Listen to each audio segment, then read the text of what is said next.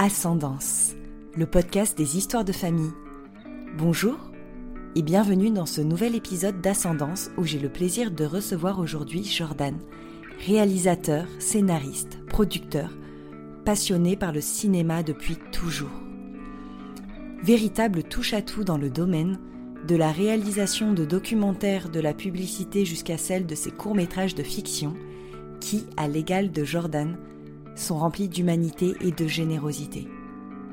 C'est en regardant ces courts-métrages, Je suis encore vivant et Joseph plus particulièrement, que je découvre ce point commun que nous partageons, celui de transmettre, de se réapproprier l'histoire familiale et la mémoire de nos aïeux. Et c'est avec mes yeux et mon âme d'enfant que j'ai adoré découvrir les histoires que vous allez entendre aujourd'hui des épopées pittoresques qui vous amèneront dans le bleu de la Méditerranée d'une île grecque, en passant par la Dracénie, là où Jordan et moi avons grandi, jusqu'aux États-Unis. Un voyage mélangé à des discussions autour de nos passions, le cinéma et le théâtre, notamment autour du court-métrage Joseph, prénom du grand-père de Jordan dont s'inspire l'histoire. Je vous souhaite une bonne écoute. Comment ça va Jordan? Eh ben, euh, ça va, ça va. Ça va bien Oui, un petit imprévu euh, qui nous a poussé à faire une aventure pour arriver à enregistrer tout de suite maintenant. Mm. Mais euh, non, mais ça va. Ah bah, tout se mérite. Hein. Fallait qu'on galère au moins un tout petit peu pour pouvoir enregistrer. En plus, on est arrivé synchro en même temps. Je me suis dit, oh là là, c'est parfait, c'est fluide. Tout était trop parfait. On s'est dit non.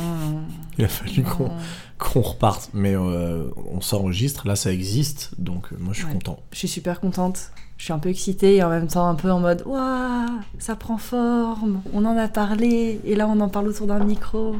Trop bien. Épisode 2. Épisode 2, ouais. Euh, bah écoute, moi j'ai envie de parler euh, comment on va aborder ça. J'ai envie de parler de tes grands-parents parce que tous les deux on a ce point commun d'avoir écrit euh, bah, sur notre famille. C'est quelque chose qui nous motivait dans notre art de transmettre l'histoire familiale. Et du coup, j'ai envie de parler de ton grand-père, notamment via le film que tu as fait sur lui, Joseph, du qui est le vrai nom de ton grand-père, du coup. Exactement. Euh, oui, peut-être pour me présenter. Je sais pas si il faut qu'on se présente ou pas. Euh, tu, on va on va parler de toi. Enfin. Ouais, j'ai pas besoin de dire qui je suis. En fait, euh, ça viendra tout seul. en fait, en gros, sur le premier épisode, en fait, je sur le modèle de l'épisode, j'ai je rédige en post prod une petite introduction te concernant par rapport à mmh. ton parcours. Euh, quel rapport tu as avec ta famille, euh, ce ah, dont tu veux parler. Mais après, euh, on peut. enfin ça se fera naturellement. justement, je pas envie de répéter. C'est ça. Mais de toute façon, ça, voilà, ça, ça, ça je l'écrirai après. Mais, mais encore une fois, c'est l'idée, c'est d'avoir vraiment une discussion chill. Comme on, comme on, l'a hors micro et en, en, amenant les sujets que je veux amener quoi. Ouais, ouais. Bah écoute, pour te parler de mon grand-père, donc mon grand-père paternel, il s'appelait Joseph. Joseph Anéphalos. Et c'était effectivement le grand-père que j'ai le plus vu, euh, de par la situation. Euh, là, physiquement, je veux mm. dire, il habitait dans le sud de la France, donc moi je viens du sud de la France à la mm. base, de Draguignan. Et mon mm. grand-père, il habitait à Sion-la-Cascade. C'était pas très loin, et après, à Draguignan. Et donc, euh, alors que mon grand-père maternel habitait à Paris. Il s'appelait Jacques. Un Parisien? Parisien, ouais. banlieue parisienne, euh, dans, le, dans le sud, euh, pas loin de La les Roses, Cachan, Bagneux, tout ça. Et euh, du coup, bah, mon grand-père paternel, bah, c'est celui avec qui j'ai grandi, et j'ai eu la chance d'avoir les dimanches avec papy, d'avoir un grand-père, et une grand-mère aussi, bien sûr. Elle est incroyable, ta grand-mère. Elle est effectivement incroyable, moi je l'aime de tout mon cœur, et elle est, elle est encore là toujours vivante, toujours debout. Elle s'appelle comment Parce que j'ai Joseph et Paul. Paul. On peut l'appeler Paulette, mais elle aime pas trop. Elle aime pas trop Non, donc on l'appelle Paul. Enfin, moi je l'appelle mamie. Et oui, bah oui, ils sont restés ensemble toute leur vie, ils se sont rencontrés il y a de longues années. Et mon grand-père paternel, oui, bah c'était le grand-père un peu mentor et, et, surtout, c'est lui qui nous a raconté les, des histoires. Moi, c'est lui qui m'a donné envie de raconter des histoires. Tout simplement. Oh. De, J'étais fasciné par le fait que juste en parlant, il, était capable de capter les gens qui étaient autour de lui et il racontait mais des histoires, je le dis tout le temps dans, mon entourage, mais hyper simples. Et je disais toujours de la moindre vêtille, il faisait une merveille. Et parce que l'histoire, ça pouvait être j'ai cassé le vélo de mon pote Ben. Point. Fin de l'histoire pour tout le monde. Il pouvait me tenir deux jours avec une histoire comme ça. C'était un orateur, ton grand-père. Complètement.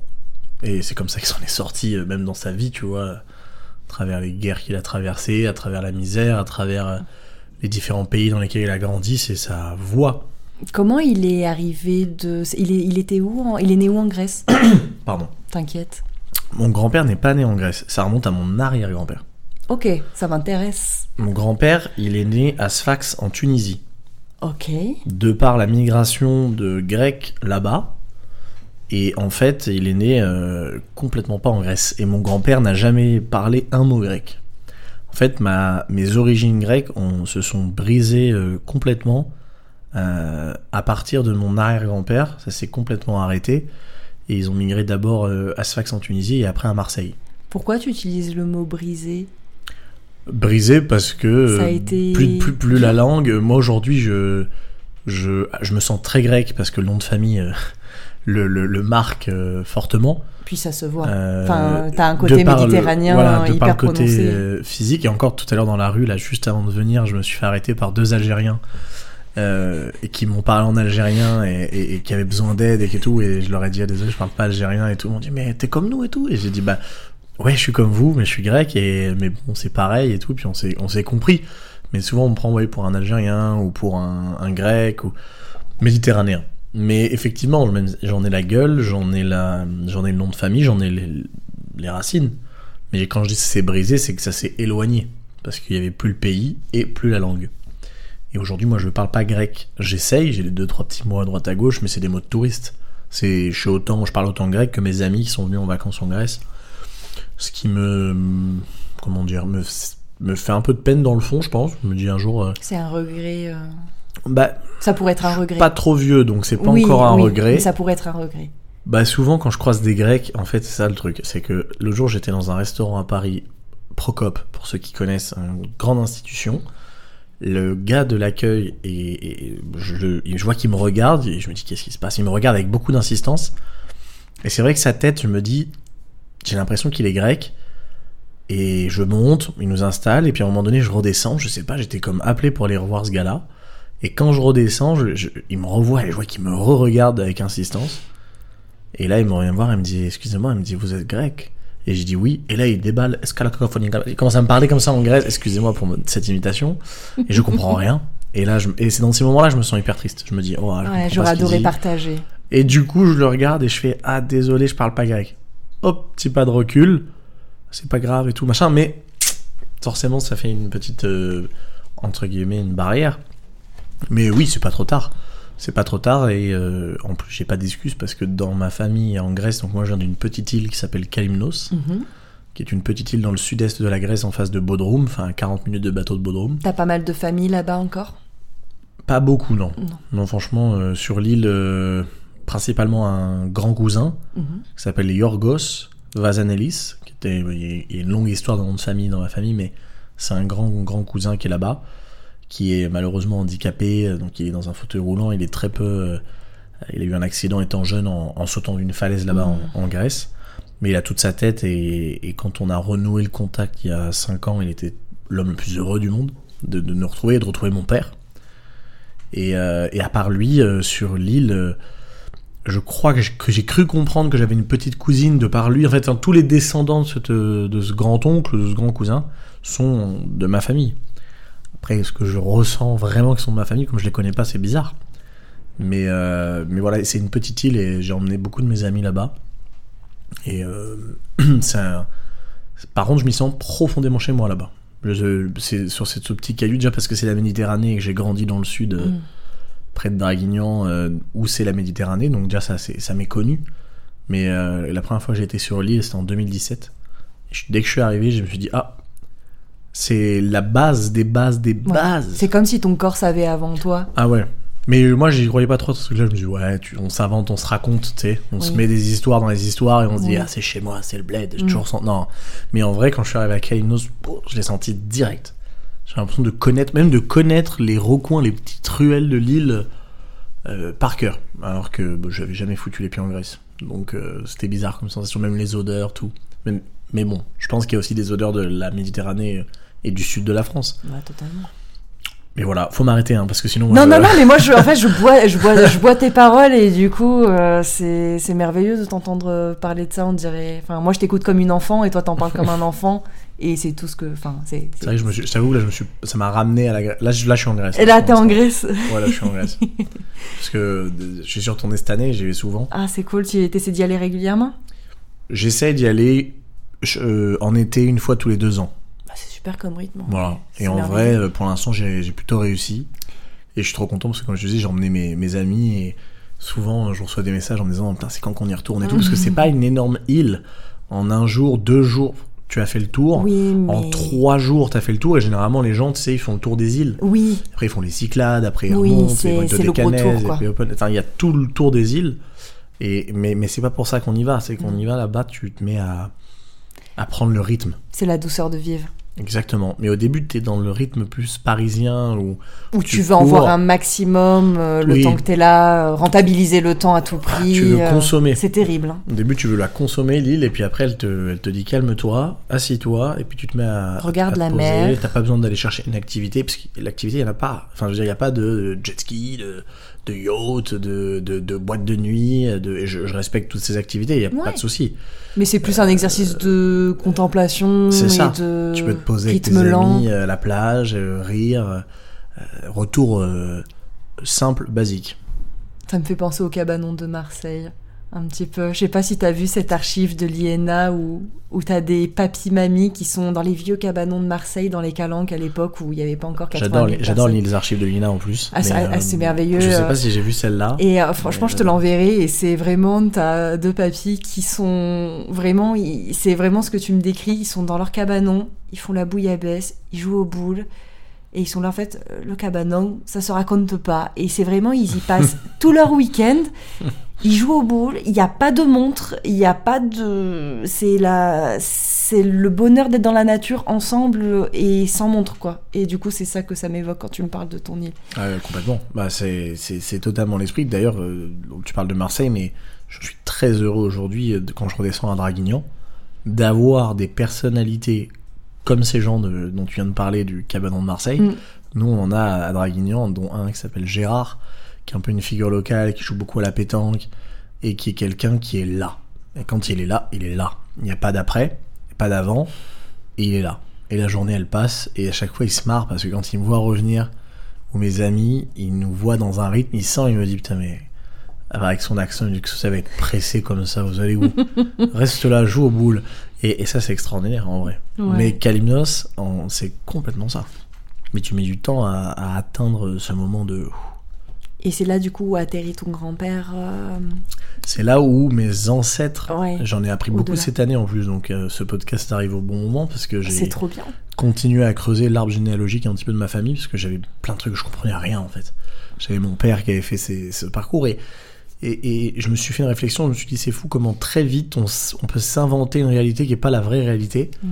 Et, et mon père lui-même avait confondu des trucs et donc j'étais un peu dans le faux sur certains points et donc j'ai enquêté cette année il s'avère que mes ancêtres ancêtres, donc les, le grand-père de mon arrière-grand-père, faut Ouais. remonter, Ouais, c'est loin. c'était des hommes, des, des puissants capitaines de pêche de bateaux de l'île, les plus puissants de l'île, et qui étaient euh, deux capitaines, des leaders, tu vois, des gens qui portaient les équipes et qui allaient euh, pêcher, qui avaient monté en partant d'un petit bateau, un business de plus gros bateau pour l'époque, avec de la pêche, euh, je sais pas exactement de quoi, mais bon, pour l'île de Kalymnos, c'est une île qui est très connue pour la pêche aux éponges. On appelle l'île des pêcheurs d'éponges. Ok. Et donc, euh, et, et c'est dingue de se dire, quand je vois un peu mon caractère, tu vois, des fois aujourd'hui, que, parce que je suis quelqu'un qui, assez naturellement, va manager des équipes, va prendre en main, même en tant que réalisateur, c'est quelque chose que j'ai dans le, un peu dans le sang, tu Oui, vois. Et Totalement. quand j'ai appris cette année que mes arrière, arrière, arrière, arrière grand-pères, ils étaient capitaines de bateau, je dis ils étaient parce que c'était les deux frères en fait. Donc c'était mon arrière-grand-père et, son, et mon arrière-arrière-grand-oncle, je crois. Et c'était deux frères euh, à la tête du plus gros bateau de pêche de l'île et qui était euh, important sur l'île. Et j'ai appris cette histoire-là. Et ensuite, quand ils ont été sur leur fin de vie, euh, la, fortune, parce qu'à l'époque c'était bon, c'est pas une fortune de millions comme on peut imaginer aujourd'hui, c'est une beaucoup plus petite fortune parce qu'il faut remonter dans la Grèce il y a au moins 150 ans, Ouais. même si ce n'est un peu plus. Et, et en gros, euh, cette fortune-là, elle est descendue des, de génération en génération jusqu'à ce qu'un des membres de ma famille a, a décidé de la léguer à l'orphelinat de l'île. Parce que, en fait, en Grèce, les pêcheurs d'éponges, je sais pas si tu sais, c'est avec des scaphandriers, c'est des, des- des sortes de grosses euh, armures de cosmonautes, tu sais. Comme euh, ce qu'on s'imagine dans les romans de Jules Verne. Ah, complètement. Ouais, c'est ça. C'est exactement ça. Et on peut en voir un, un, un- je crois, je je, je suis pas sûr de ce que je dis. Donc les, les fans du film sont peut-être euh, vont peut-être être déçus, mais dans le Grand Bleu, je crois qu'on voit au tout début, on est dans une scène en Grèce en noir et blanc, dans le Grand Bleu au tout début, et je crois qu'il y a un scaphandrier, quelqu'un qui va pêcher des éponges. Dans mes souvenirs, il y a un accident, etc. Je suis quasi sûr en fait. Et, et effectivement, c'est très impressionnant à voir. C'est rare aujourd'hui. Et il descendait, et il y avait beaucoup d'accidents de par euh, ce système un peu précaire de, de- de- justement de pêcheurs. euh, et, et- et ça a provoqué beaucoup d'handicaps, l'ivresse des profondeurs aussi, etc. Beaucoup de choses qui faisaient que la plupart des pêcheurs étaient finissaient handicapés Mm. ou morts par accident. Donc, il y avait des orphelins et les enfants, c'était compliqué. Il y a un orphelinat à, à Kalymnos, je sais même pas s'il existe encore, il y avait du coup un orphelinat à Kalymnos. Et un de mes ancêtres a légué une, grosse partie, visiblement, d'une somme d'argent. Euh, je, je sais pas du tout combien, puis je sais rien, mais quand on arrive sur l'île, on a retrouvé une petite plaque sur laquelle est écrit en grec, justement, merci à la famille Anéphalos d'avoir attribué et tout ça. Moi, ça m'a été, c'était dingue de découvrir ça. Bah, de euh, fou, c'est c'est une histoire de, de chasseur de trésors, quoi. Un Euh, peu. L'impression qu'on écoute là, c'est fou. Moi, j'ai découvert ça, j'étais Qui dé- c'est qui te l'a raconté, cette histoire? Mon père. Ton père? C'est mon père parce que c'est lui qui l'a découvert. Et du coup, quand il nous a emmenés en 2017 pour la première fois, pendant la première semaine, c'était notre. euh, Il nous faisait tout visiter. Ah ouais. Comme il connaissait par cœur, donc il s'est il s'est régalé. Ah, il a dû être heureux, mais Il comme nous a dit la première semaine, vous me suivez. Et après, je vous laisse faire ce que vous voulez. Et donc, on était en scooter parce que là-bas, à Kalymnos, t'es en, t'es en scooter et personne n'a de casque, ni de gants, ni rien. Enfin, c'est très dangereux. Je l'accorde. Mais. euh, Mais c'est pas la même circulation ni la même vie. Non, que- non, c'est des, c'est des routes, euh, enfin, que la mer et le, le vrai danger là-bas, c'est les chèvres sur la route. Et parce que, bon, si tu les vois pas, tu peux te tamponner une chèvre, Ouais. mais globalement, ça va. Et, euh, et, et voilà, il nous avait arrêté comme ça, on rentrait d'une plage et il nous a dit suivez-nous. Et dans le petit centre-ville, ça s'appelle Potia, c'est le port de Kalymnos. Il nous a arrêté devant une plaque, moi je comprenais rien, on voit à peine ce qui est écrit. Et en fait, euh, finalement, j'avais fait un peu de grec ancien, moi, au collège. J'ai reconnu mon nom de famille écrit en grec. Du coup, il nous a regardé, après il nous a expliqué. Trop la fierté. J'ai regardé mon père, j'ai dit Attends, t'es en train de me dire qu'on était riche et que quelqu'un a tout donné? Du coup, j'étais dégoûté. j'étais en train de me dire Oh putain, fais chier les généreux. non, je rigole. Non, non, je rigole. Non, non, c'était c'était ouf de découvrir ça et de me dire Putain, c'est dingue, des gens de ta famille qui étaient là sur cette petite île que tu t'as jamais connue. Enfin, c'est un, un délire. Elle est riche, notre histoire familiale. hein. Bah là, j'en ai pris un seul axe, mais c'est vrai Mais que. ouais, mais- mais mon- du coup, mon grand-père, parce que c'est la question de base, pardon. Je, Non, ah non, mais, mais je t'en prie, c'est merveilleux ce que tu racontes. Je vraiment. fais que ça, moi, de digresser. hein. Je Mais- t'écoute, mais avec des yeux ébahis et des oreilles grandes ouvertes, mais. Tu mais me dis, hein, des ah moments, bah si tu là veux, non, je vais, te, revienne je sur vais un te, truc, je vais te guider un petit peu. Non, bah c'est donc du coup ton grand-père, ok. Euh, et du coup, moi ce qui m'intéresse aussi, après avoir été en Grèce du coup sur cette île, parce que ta grand-mère n'est pas grecque. Ah, ma grand-mère, elle vient de. Pardon. Ma grand-mère, elle vient de l'Auvergne. Et du coup, comment une petite meuf euh, d'Auvergne rencontre un, un grec euh, Bah, c'est une bonne question. Euh, la réponse est en plus assez romantique, donc vous allez vous dire, mais oh, a- c'est Serge le Mito, le gars, il raconte que des belles histoires qui n'existent pas, et elles sont vraies. En fait, euh, ils se sont rencontrés en banlieue parisienne et à un bal guinguette, plus précisément, ce qui est une scène que j'aimerais beaucoup reproduire dans un de mes prochains films, et peut-être mon premier long métrage, mais bon, à voir. Et en fait, euh, mon grand-père euh, a repéré ma grand-mère un soir de bal guinguette dans près de la Marne, euh, je sais plus où exactement. euh, j'ai- tout en tête, mais là, ça, ça part un peu. Et, euh, et il a repéré ma grand-mère comme ça pendant la soirée, il la voyait danser, elle était avec des copines, parce que ma grand-mère c'était une gymnaste, elle a fait beaucoup de sport. Et donc ils étaient en bande de filles à l'époque, hein, on, est, on est dans les années quoi, mon grand-père est né en 1930, donc ils ont se rencontrés vers la vingtaine, on est dans les années 50. Ouais. Et donc on a ces fameux balguinguettes qui, qui sont des, des belles soirées comme ça en bord de Marne, euh, où t'as, euh, je pense qu'il y avait déjà peut-être du rock à l'époque. Ouais, c'était la période. Et donc mon grand-père repère ma grand-mère de, de loin et, euh, et derrière le grand compteur qui était, il y avait un grand timide, donc il se dit c'est impossible, je peux pas y aller. Il se convainc d'y aller et en fait il repère le photographe, euh, donc le photographe euh, à l'époque appareil photo argentique avec ses gros flashs de l'époque et je sais pas pourquoi moi quand il me le racontait je ne comprenais pas cette obsession. Il se met en tête de, il veut danser avec ma grand-mère mais il veut surtout que le photographe les prenne en photo. Je sais pas pourquoi. Peut-être que Ah, ça devait impressionner. Je Il s'est peut-être dit, bon, euh, si, si- il s'est peut-être dit, si j'ai de la chance, ça va plus loin, mais s'il faut, c'est peut-être la dernière fois que je la vois, donc autant immortaliser le moment. Peut-être, Peut-être. j'ai aucune idée. Mais oui, Faudra je- lui poser la question, C'est original ta mamie. aujourd'hui de se dire euh, tiens, euh, ma grand-mère, elle sait pas non plus. hein. Elle m'a dit il est arrivé, euh, il m'a chopé par le bras. Alors euh, moi, je lui faisais croire en le regardant que je le trouvais pas beau. Et puis je me suis retourné et ils se sont retournés littéralement. Et mon grand-père avait prévu le coup, il avait prévenu le photographe et il a dit si j'arrive à attraper cette belle femme et à danser avec elle, vous nous prenez en photo. Et donc ils s'en sont retournés et là, bam, photo et j'ai la photo. Je pourrais te l'envoyer si tu veux. Ah, de fou Et c'est les. Peut-être à ce moment-là, les 15 premières minutes où ils se sont rencontrés. Et moi, je trouve ça dingue. A, il a immortalisé ce Ah, moment-là. C'est merveilleux. Mais je sais pas pourquoi il s'est mis en tête de. J'avais fait une vidéo pour les 90 ans de ma grand-mère. Oh, c'est si. Et, et dans la vidéo, j'avais récupéré des images de Lina, des balguinguettes de l'époque et tout, etc. J'avais fait un montage avec la photo, avec le truc. Et euh, mais voilà. Donc ils se sont rencontrés comme ça. C'est fou. hein. Enfin, moi, je trouve ça, je trouve ça stylé.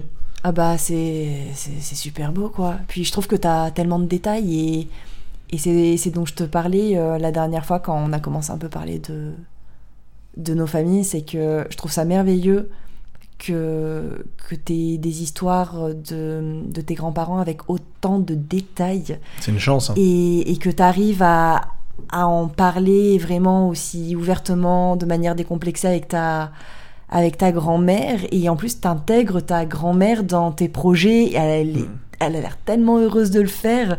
Ouais. Je- C'est, Elle, je, elle je a pris une beaucoup. place, euh, ma grand-mère, euh, Ouais. différente que quand il y avait mon grand-père. Mm. Ça, c'est assez intéressant aussi, ça. euh, je ne parlais pas autant à ma grand-mère, même si j'en veux pas à mon grand-père, hein, Mm. mais, mais ça peut être un sujet intéressant, ça, en vrai. Parce que euh, forcément, quand t'as un grand-père euh, ancien boxeur, mon grand-père il a fait de la boxe, il était pilote d'avion, il était chauffeur de taxi, enfin il a fait beaucoup de métiers, mais il était c'était quelqu'un qui prenait de la place. Ouais.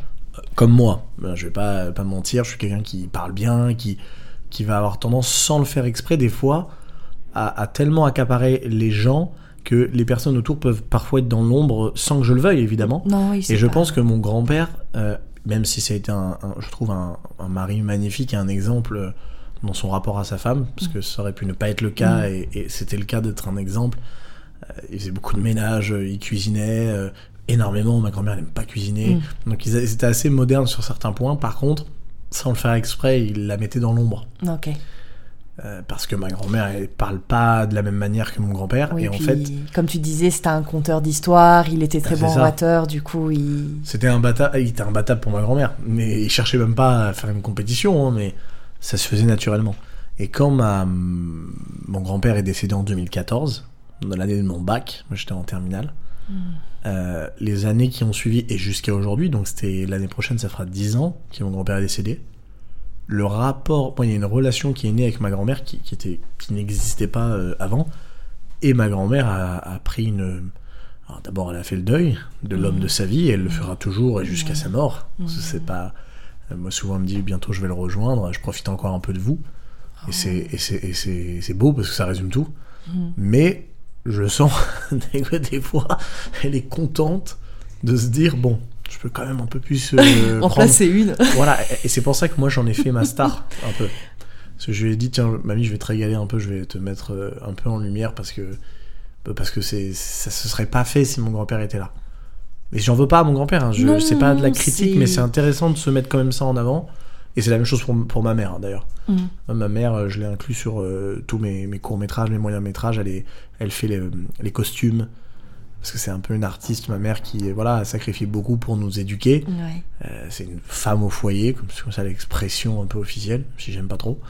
Mais euh, à côté, ça a toujours été une artiste. Et je sais que pareil, ma, ma mère, je lui ai tout de suite dit, dans les projets, j'avais envie de la, de, qu'elle réussisse, qu'elle cartonne. Elle, était trop heureuse, elle en avait besoin psychologiquement. Donc dès que j'ai pu, euh, je la payais pas parce qu'il y avait beaucoup de projets bénévoles. Mais euh, la mettre sur des castings, sur des, pardon, sur de la déco, même la régie aussi, elle a cuisiné des 400 repas sur des tournages. Toute seule, euh, avec des organisations, genre toute l'équipe, les régisseurs, ils Oh venaient là lui apporter la nourriture le matin. reine. Enfin, donc bon, c'est une chance ça aussi d'ailleurs. Mais euh, Bah, c'est très beau comme tu fédères, euh, comme tu fédères ta famille autour de ta passion. C'est vraiment merveilleux. Ah, ils ont tous une, un rôle, même encore aujourd'hui, sur mon premier court métrage, mon père il, il était acteur. Quoi. Il a joué, euh, alors mon père est médecin à Draguignan, donc bon, c'est quelqu'un voilà, qui connaît un peu des familles et tout, c'est le docteur. euh, C'est le docteur Anéphalos. C'est ça. et, et, et puis t'as son fils qui arrive et qui dit Écoute, papa, j'ai écrit euh, une parodie du Seigneur des Anneaux.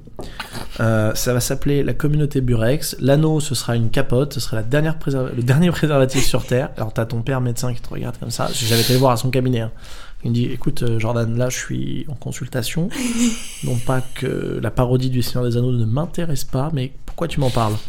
Ben, Je t'en parle parce du que- rhume de Madame Perrichon. voilà, c'est ça.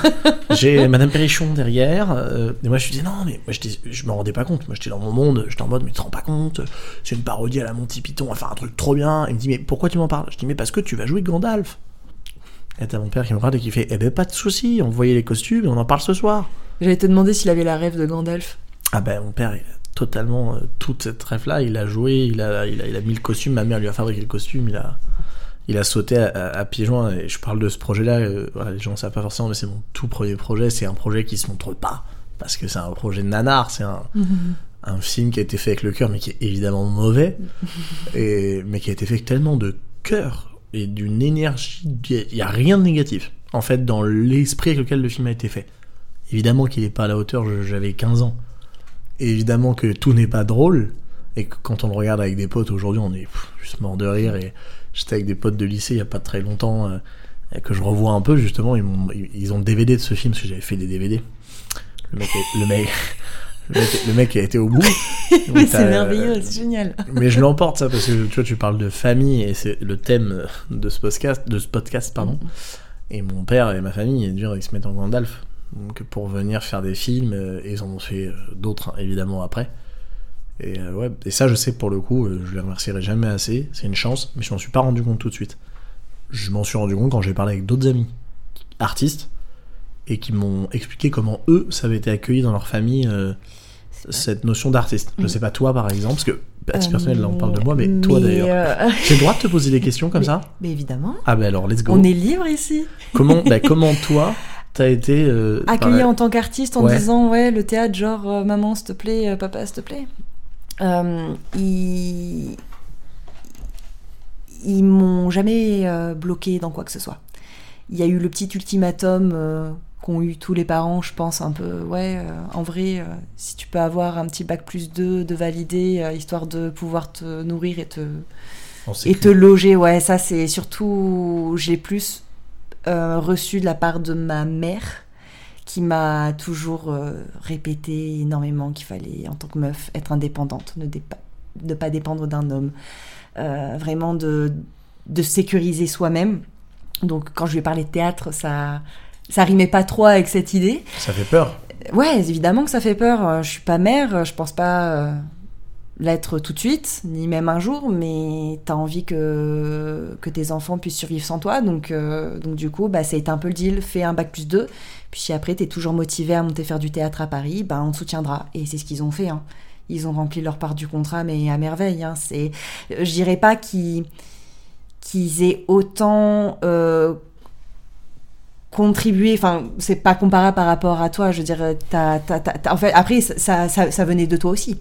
Peut-être Oui. que si j'avais fait le choix aussi. Moi j'ai été les chercher. hein. T'es allé les... Oui, mais en fait, je Ah pense que de toute façon. venu, euh, Mais en fait, je pense que c'est ça. C'est que toi, t'as t'as pas eu ce, ce blocage ni cette pudeur de, de... et t'as eu cette envie avant tout parce que ça part d'une envie mais t'as eu cette envie d'aller chercher pour les intégrer dans ta passion moi je t'avoue que je l'ai jamais fait et euh, Tu penses que si tu l'avais peut-être plus fait, est-ce qu'ils auraient plus donné ou est-ce qu'il y a des trucs que vous auriez dit peut-être non quand même pas euh, euh, je, euh, je ne sais pas Ils sont un peu artistes tes parents ou pas du tout? Euh, les, À leur manière? Non, je... mon père est un artiste, mais il le sait pas. Non, mon père est très drôle.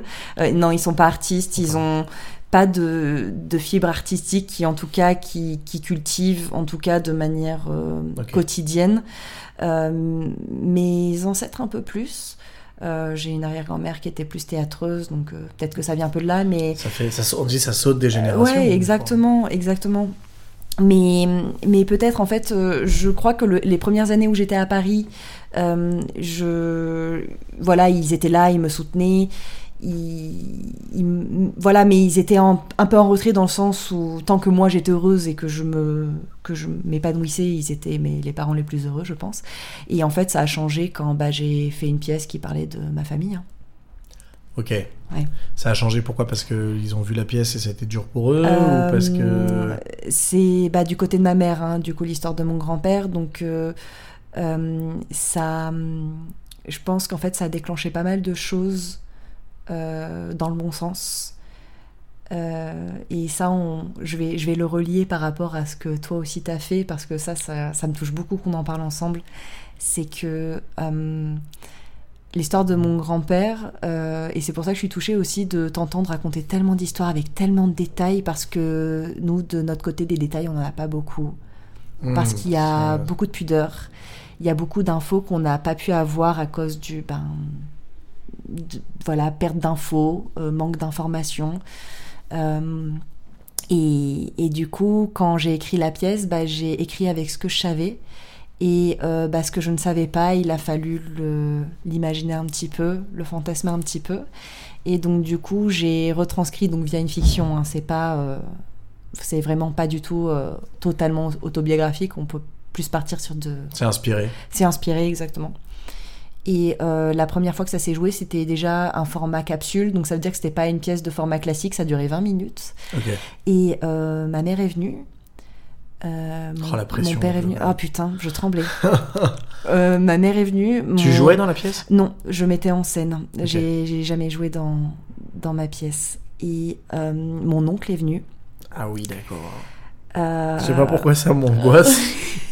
je trouve ça, je trouve ça dingue de pouvoir faire ça quand même. d'avoir Et une- ah, je t'en parle, j'ai le cœur qui bat encore. Bah ouais, parce que c'est- c'est Et, waouh. et en fait, en plus, je me rappelle la- quand ma famille a compris que j'étais en train de mettre en scène une, une pièce sur l'histoire de mon, de mon grand-père. En fait, je me souviens, mon oncle qui euh, était de, qui est militaire, euh, qui est le, middle. Genre, euh, ma mère, elle a deux frères, un grand, un moyen, et elle la dernière. Donc c'est C'est celui du centre. Celui du centre.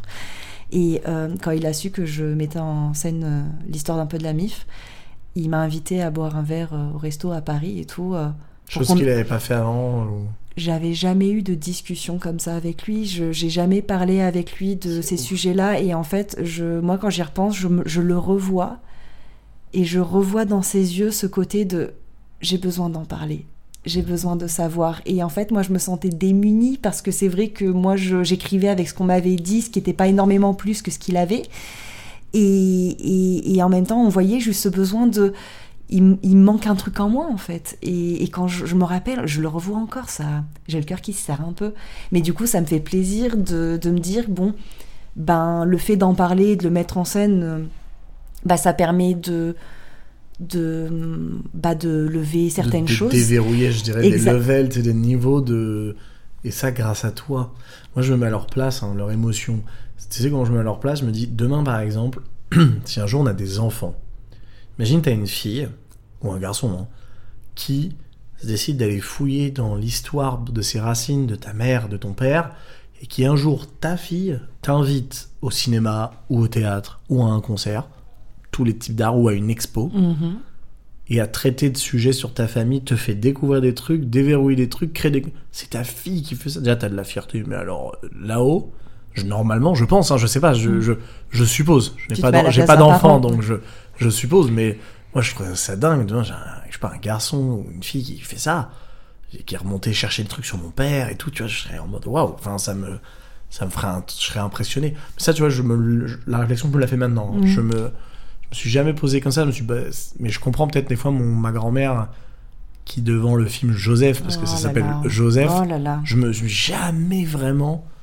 Ça, c'est vraiment. un- une- je je m'en veux un peu là tout de suite maintenant de me dire, mais comment elle a. Ça lui fait quoi de, Son petit-fils qui n'existait pas, du tout au début de son histoire d'amour avec mon grand-père. Mhm. Aujourd'hui, il fait un film qui porte le nom de son mari. Tu vois, enfin, j'avais même eu peur, je me rappelle à l'époque de quand j'ai mis ce titre, parce que le titre a été choisi avec toute l'équipe du film. En fait, c'était un titre de travail, Joseph. Pardon, je suis revenu sur Joseph. mais- Ah non, mais Transition. je, euh, je t'en prie. Je comptais revenir dessus de toute façon, ok. donc Bon. euh, je La- t'en prie. C'est vrai que la transition s'est faite, mais en fait, à l'époque, on avait un titre de travail. euh, J'avais un titre de travail parce que j'ai sur Joseph, je suis scénariste et réalisateur et je l'ai écrit. Je voulais pas forcément de co-auteur à l'époque parce que déjà, je savais pas forcément ce qui se pratiquait là-dessus et j'ai- je l'ai fait. Joseph, j'avais 20 ans ou 21 ans. Écrit, l'écriture, je. L'écriture, ouais. On l'a tourné, j'avais un peu, j'avais pas 22 ans, je crois pas. Je calcule. et en fait, quand je l'ai écrit, le titre de travail c'était Joseph, mais pour moi ça allait changer. Et, j'avais mis, j'avais dit à l'équipe sur le tournage, proposer des idées, des titres, etc. Et les jours passés, on continuait à l'appeler Joseph. Et je sais plus qui a dit dans l'équipe, euh, mais il faut garder Joseph, hein, en fait, c'est Joseph le film. Et je pense que j'osais pas. J'avais un petit peu peur de me faire. euh, bah, c'est le prénom du. mon- pour mon père, c'est le prénom de son père. Mm. Pour ma grand-mère. Enfin. Oui, c'est pas qu'un prénom. l'impression que ma famille allait dire Attends, de quel droit tu balances comme ça? Alors, alors attention, le film il n'a pas été vu par des millions de téléspectateurs, mais il a été, il a été diffusé, il a été distribué. Donc tout le monde maintenant dans mon entourage connaît le prénom de mon grand-père de ouf. c'est Joseph. Des fois on m'appelle, moi on m'appelle Joseph, des fois. Ah ouais? Et à tel point que j'aimerais que ce soit mon deuxième prénom. Je sais pas comment je pourrais faire ça, j'ai pas de deuxième prénom. Ah, bah je pense que c'est euh, possible. il faut faire une- Je pense que c'est Petit possible. rendez-vous Enfin, à la mairie, C'est ça. pose des questions, mais je suis sûre que c'est possible. Parce qu'on m'a toujours dit, euh, souvent on me demande, euh, des fois en soirée ou autre, t'as un deuxième prénom? Je dis non, c'est juste euh, Jordan. Mais j'aimerais bien rajouter Joseph. Mais j'aime. Ouais, non, mais c'est vrai. J'aimerais Non, mais je suis, Joseph. bon, je, je suis pas trop à fond administrativement parlant, Je pense que c'est faisable. mais si tu peux changer de prénom, pourquoi pas en Si- rajouter et si un ça se fait pas honnêtement, euh, de cœur, je le dirais toujours aux gens maintenant. Deuxième prénom, Joseph. Joseph, voilà. Voilà, il n'y a pas de papier C'est décidé. Dès oui. maintenant. On peut Ah oui, oui. décider dès maintenant. Ah oui, oui, let's go. Euh, Mais voilà, bon, je sais plus comment on parlait de ça, mais. euh, ouais. bah, on, bah, on parlait du fait euh, ah oui, d'utiliser de, l'art de, euh, de, pour les de familles. l'art pour ben pour. euh, c'est dingue, t'as fait cette pour- pièce. Et ça s'est bien passé quand la pièce ce soir-là genre, Ouais, ouais, tu- ça s'est bien passé. Euh, ça, ça a beaucoup ému ma maman. Euh, quand la pièce est jouée pour la deuxième fois, cette fois en format plus classique, donc euh, Plus le- plus long. Euh, du coup, il y avait mon père, euh, ma mère qui était revenue voir, euh, euh, mon oncle encore. Toujours la même pression ou un peu plus Euh, soft bah du coup je me dis bon bah c'est la deuxième fois qu'ils viennent ils, ils- ils- ils C'est- suivent ils suivent le, le déroulement de ce travail là donc je me dis c'était peut-être un peu moins Un peu moins stressant. un peu moins stressant oh, quoique enfin, quand, je, quand je repense aux deux fois les deux fois intérieurement j'étais en PLS mais mais mon père m'a fait un peu la veine parce que genre dans la fiction c'est pour ça que j'insiste sur le fait fiction parce que genre le personnage de la jeune fille qui fait un peu ce travail de de recherche familiale, en fait, euh, son père, c'est vraiment un enfoiré qui s'en fout d'elle, alors que mon père, c'est tout l'inverse. Il aime ses filles, mais d'une force. Ah, J'espère qu'il l'a pas pris. euh, non, je crois que c'est le truc qui me faisait le plus peur parce Ah que oui, autant oui. le reste, du coup, je savais que ma mère, mon oncle étaient préparés, mais autant je me dis, punaise, j'espère que papa, il va pas m'en vouloir d'avoir euh, dépeint un personnage comme ça alors qu'il est tout l'inverse. Et évidemment, il a pris à la rigolade en Il mode, tu m'as bien dépeint, mais il a bien compris la nuance de la dramaturgie et de la vraie vie. Ouais, ce qui est cool. Pareil, pareil d'ailleurs sur Joseph. parce que c'est Bah pas- oui, C'est inspiré. Puis c'est vu Euh, par. euh, c'est pas- C'est ton, inspi- c'est ton interprétation, c'est le prisme que tu as vis-à-vis de tes grands-parents, C'est plein de choses. hein. Moi, tu le connais ton grand-père généralement quand t'es enfant, donc euh, Oui. Moi il est, il est parti, j'avais 18 ans, ce qui est déjà une belle période, de connaître jusqu'à ses 18 ans. Mhm. Donc en vrai, j'en ai quand même un, un- un gros souvenir, et en même temps, les années passent et ça s'efface. Et ça, euh, on peut rien y faire. Ouais. Euh, et de- je remplace de plus en plus les souvenirs réels par les souvenirs des images. Ça, c'est un autre sujet, mais c'est intéressant. Mais c'est ce truc de toutes les images VHS que j'ai de mon grand-père, parce que dans ma famille, il filmait beaucoup. Mon père est, fait avec une grosse caméra VHS et a filmé toute mon enfance. A fait un documentaire sur euh, moi qui cours tout nu, tout nu alors qu'il n'y a rien à raconter, et mes frères qui sont derrière en train de vouloir me taper. Mais bref, il a beaucoup filmé. Et donc, moi, j'ai- j'ai de plus en plus dans ma tête les souvenirs des images Que, mon- les, que mon propres propre souvenirs. Ouais. Bon, c'est un, c'est un truc, mais en tout cas, je l'ai quand même dépeint dans le film, euh, plus dans une sorte de personnage d'inspiration. Mais c'est pas un, c'est pas un, comment on dit déjà, un biopic, c'est ça. Oui, C'est pas un biopic sur mon grand-père. C'est inspiré d'une histoire vraie. euh, et pour la faire très courte, c'était, euh, c'est parti d'un sentiment euh, qui, qui, qui moi, m'a m'a fait mal. Euh, moi, depuis tout petit, il y a un truc dans ma tête que je me dis, c'est qu'il y a- que je, je me convainc de me dire en permanence, alors c'est très basique et cliché, mais que rien n'est impossible. Et en 2000, euh, je crois que c'est en 2014 ou en 2015, euh, on a eu euh, Xavier Dolan qui a eu le prix du jury à Cannes pour le film Mommy. Je crois que c'est en 2014. Le film de, de Mommy, c'est en 2014, ça je suis sûr. Le prix, c'est peut-être en mai, de- suivante. mai 2015. Et il reçoit euh, ce prix et, et il dit euh, Rien n'est impossible à celui qui rêve, ose, Et n'abandonne travaille jamais. et n'abandonne jamais. Bon, ce discours, moi, il m'a cassé en deux. Parce que déjà, j'adorais le film, premièrement. Et à cette même période, je, je venais de perdre mon grand-père, donc juste avant de ce discours de Xavier Dolan. Mm. Et la, une des dernières volontés de mon grand-père, c'était d'aller en Grèce. Parce qu'il y a clairement, je sais même pas, je saurais même pas te dire s'il y avait déjà foutu les pieds dans sa vie entière. Mon grand-père. Pour ça, je t'ai dit que ça a été un peu brisé. Je- mon grand-père et la Grèce, il n'y a pas eu. Il a fait les États-Unis, il a fait le Vietnam, il a fait la Tunisie, il a fait la France. Mais aujourd'hui, je crois, être- allez, à 90%, je suis sûr, je crois qu'il n'a pas été en Grèce.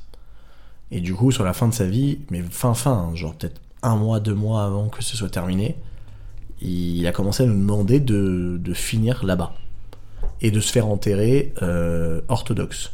C'est aussi un truc. euh, moi, je suis d'une famille euh, chrétienne, pas très pratiquante.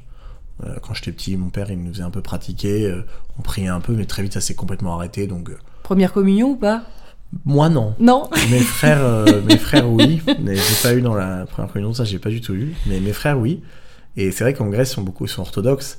Et, euh, et du coup, alors moi, même encore aujourd'hui, j'ai encore du mal à expliquer la différence entre les deux. C'est une interprétation différente. Euh, mais bon, C'est- je, je pense c'est compliqué, je l'avoue, de me lancer sur cette description-là, parce qu'il y a des gens bien plus calés qui, je pas envie de dire des conneries. Ouais. Mais et puis moi, je suis quelqu'un, pas de souci à parler de ces sujets-là, mais ce qui est important, c'est la volonté de chacun. Mhm. Donc dans ma famille, on s'est retrouvé à pas pratiquer et chacun a eu la volonté de, de croire, de ne pas croire, d'être athée, de continuer, d'aller dans l'église, d'aller pas dans l'église. Moi perso, j'adore aller dans les églises, Mhm. pas pour prier, j'adore le lieu. C'est une ambiance. hein. Je trouve ça ouf. Genre même en termes de tour, non mais c'est bizarre. Les gens, ils moi j'adore aller dans une église, ça m'apaise. Mais je peux aller dans une mosquée sans aucun problème. Ces lieux-là m'apaisent. Il Mm. n'y a pas de réseau, il n'y a pas de wifi, c'est des murs, c'est des constructions, des constructions que tu ne vois plus. Notre-Dame, tu vois, Sacré-Cœur. Enfin, je veux dire, c'est quoi on parle C'est des lieux. euh, N'importe quelle religion est la bienvenue. C'est c'est ouf. Moi je vois ça comme une visite un peu euh, touristique, tu vois. Bref, et mon grand-père sur la fin de sa vie, il voulait euh, finir là-bas, en Grèce. Il avait complètement oublié qu'il déjà il avait été amputé de la jambe sur la fin de sa vie. Dur. Très dur Ouais, dur. pour mon grand-père euh, boxeur sportif qui euh, qui s'était toujours battu mais s'il se faisait pas amputer, quand on l'a amputé, il a tenu un an de plus. Et c'était sa décision d'ailleurs hein, à lui. Et il l'oubliait qu'il avait parce qu'il était vraiment sur la fin, Ouais. il oubliait qu'il avait pas euh, plus sa jambe et en fait mon père moi je me souviens une fois d'avoir mangé avec mon grand-père il avait beaucoup d'absence visuellement c'était très dur de le voir comme ça Hmm. je veux pas plomber l'ambiance hein. Non, non, mais, mais j'en parle assez aujourd'hui j'ai pris du excusez-nous on a la police hein, derrière qui fait son travail euh, On l'entend dans- dans le casque dans Paris, dans la capitale, on l'entend. voilà, merci aux policiers de, voilà, de faire ce travail, mais baissez un peu le son des sirènes, ou alors vous pouvez mettre une petite musique aussi, ça peut embellir la ville. On sera tout autant que c'est vous. Euh, donc je reviens, et oui, il oubliait. Il oubliait euh, bah, son état. C'est pas du déni, je pense qu'il voulait juste Non, pas l'accepter. Enfin, si, c'est un peu du déni du coup, mais tu vois, c'est normal. Il y, pas- avait peut-être aussi une question de la mémoire, peut-être, qui, La mémoire qui se croyait peut-être quelques années avant. C'est ça, et toute ta vie, t'as eu deux jambes, attends, c'est normal que tu t'habitues pas aussi vite. Ouais. Et, et ce moment, c'est le moment de la création de mon envie de faire ce film, Mm. vraiment. C'est le moment où on est dans la chambre d'hôpital et un médecin qui dit à mon père euh, Non, non, c'est impossible. Moi, je suis là, je fais euh, Non, ça n'existe pas en fait, ce, mot. Ça n'existe pas. Puis c'est dur hein, de dire C'est- ça Ah, moi, je de suis la dans un déni. Moi, je suis dans un déni quand on me dit c'est impossible. Ça, Mais de tout. c'est De dur. tout. Déjà parce que dans les métiers qu'on fait, ce mot-là, il n'existe pas. Sinon, tu Mm. fais rien. Mm. c'est impossible, tu seras pas réalisateur de grands films, ça n'existe pas. Moi, je, je l'entends même pas, de toute façon, ça me sert à quoi de l'entendre? D'arrêter, de repartir? Non. Je, je- Donc j'ai tout un mindset de vie et de travail qui est déjà posé à ce mot-là, ça n'existe pas. Et, et, et je me suis énervé, je me rappelle, avec mon père, euh, parce Il y que a de quoi mon père, il l'a entendu, et mon père m'a dit, c'est vrai, il m'a dit, tu comprends que s'il va là-bas, il meurt sur le tra- en fait, on- il meurt en fait sur le trajet, du, il est tenu, des trucs, tu vas mettre quoi Dans un avion, dans un machin, dans un truc. Bon, il a fallu que je l'accepte, mais je Mm. l'ai tellement pas accepté, je l'admets, hein, que je dis je vais en faire un film. Ouais, et t'as réécrit du coup Et c'est ça l'histoire de ce film. Ouais. C'est ça l'histoire de Joseph. Mais je l'ai pas compris tout de suite. Il a fallu que mon grand-père décède. Il a fallu que je vois ce truc de Xavier Dolan. Il a fallu que je vois des films sur ces sujets. Que je prenne du temps. Qu'il a fallu que je fasse un autre film avant qui s'appelle Je suis encore vivant. Oui, On qui est parlait- merveilleux aussi. On en parlait tout à l'heure. Ouais. Bah, merci. C'était un, plus, un film plus jeune, mais quand même, j'étais en sortie de BTS et, et j'en étais assez content. Il était plus abouti. Donc, il a fallu plein d'étapes. Mais la vraie racine, c'est ce moment dans la chambre où je me dis euh, euh, impossible, euh, l'impossible, je suis tenu, je crois qu'on dit, je sais plus c'est l'expression, mais j'y croyais pas. Je me dis mais non, comment c'est impossible? Venez, on met en place, venez, on va, venez, on va voir un milliardaire, on lui demande son jet, venez, on, tu sais, je me dis avec du bagou, mais avec du bagou, tu peux tout faire. Tu- vas récupérer un cookie, tu l'échanges contre une banane, la banane contre une baguette, la baguette contre un bœuf, et tu, et tu montes comme ça, tu vois. Et là, non, c'était vraiment impossible. Et donc, mon grand-père n'a pas pu remettre les pieds euh, en Grèce, enfin, mettre les pieds en Grèce. Et voilà, et j'en ai fait le film Joseph. Mais c'est ça que je trouve merveilleux et je vais rebondir sur ce que tu, dis, sur le fait que via le cinéma, via le théâtre, via plein d'arts différents, euh, ça permet de finir en fait, de raconter certaines histoires. Et, et en fait, je, je suis en train de justement euh, de, de lire pas mal de trucs euh, dans la thématique de voilà la famille, euh, réécrire les histoires. Et, et ça je voulais en parler avec toi parce que moi j'ai pas pu m'empêcher de penser à Big Fish en regardant euh, Joseph. Notamment la scène de kidnapping de l'EHPAD en fauteuil roulant. Enfin j'ai tellement pensé à, Ah, à. Edouard Bloom et son fils au moment de, de la fin. Et, et je voulais absolument qu'on en parle parce que c'est merveilleux de se dire euh, ok on reçoit des histoires de la part de nos proches, de nos grands-parents et en fait ok quelle interprétation on en fait et qu'est-ce qu'on en retient et qu'est-ce qu'on veut rajouter c'est un peu comme une euh, j'allais dire peau de chagrin mais non c'est pas du tout ça.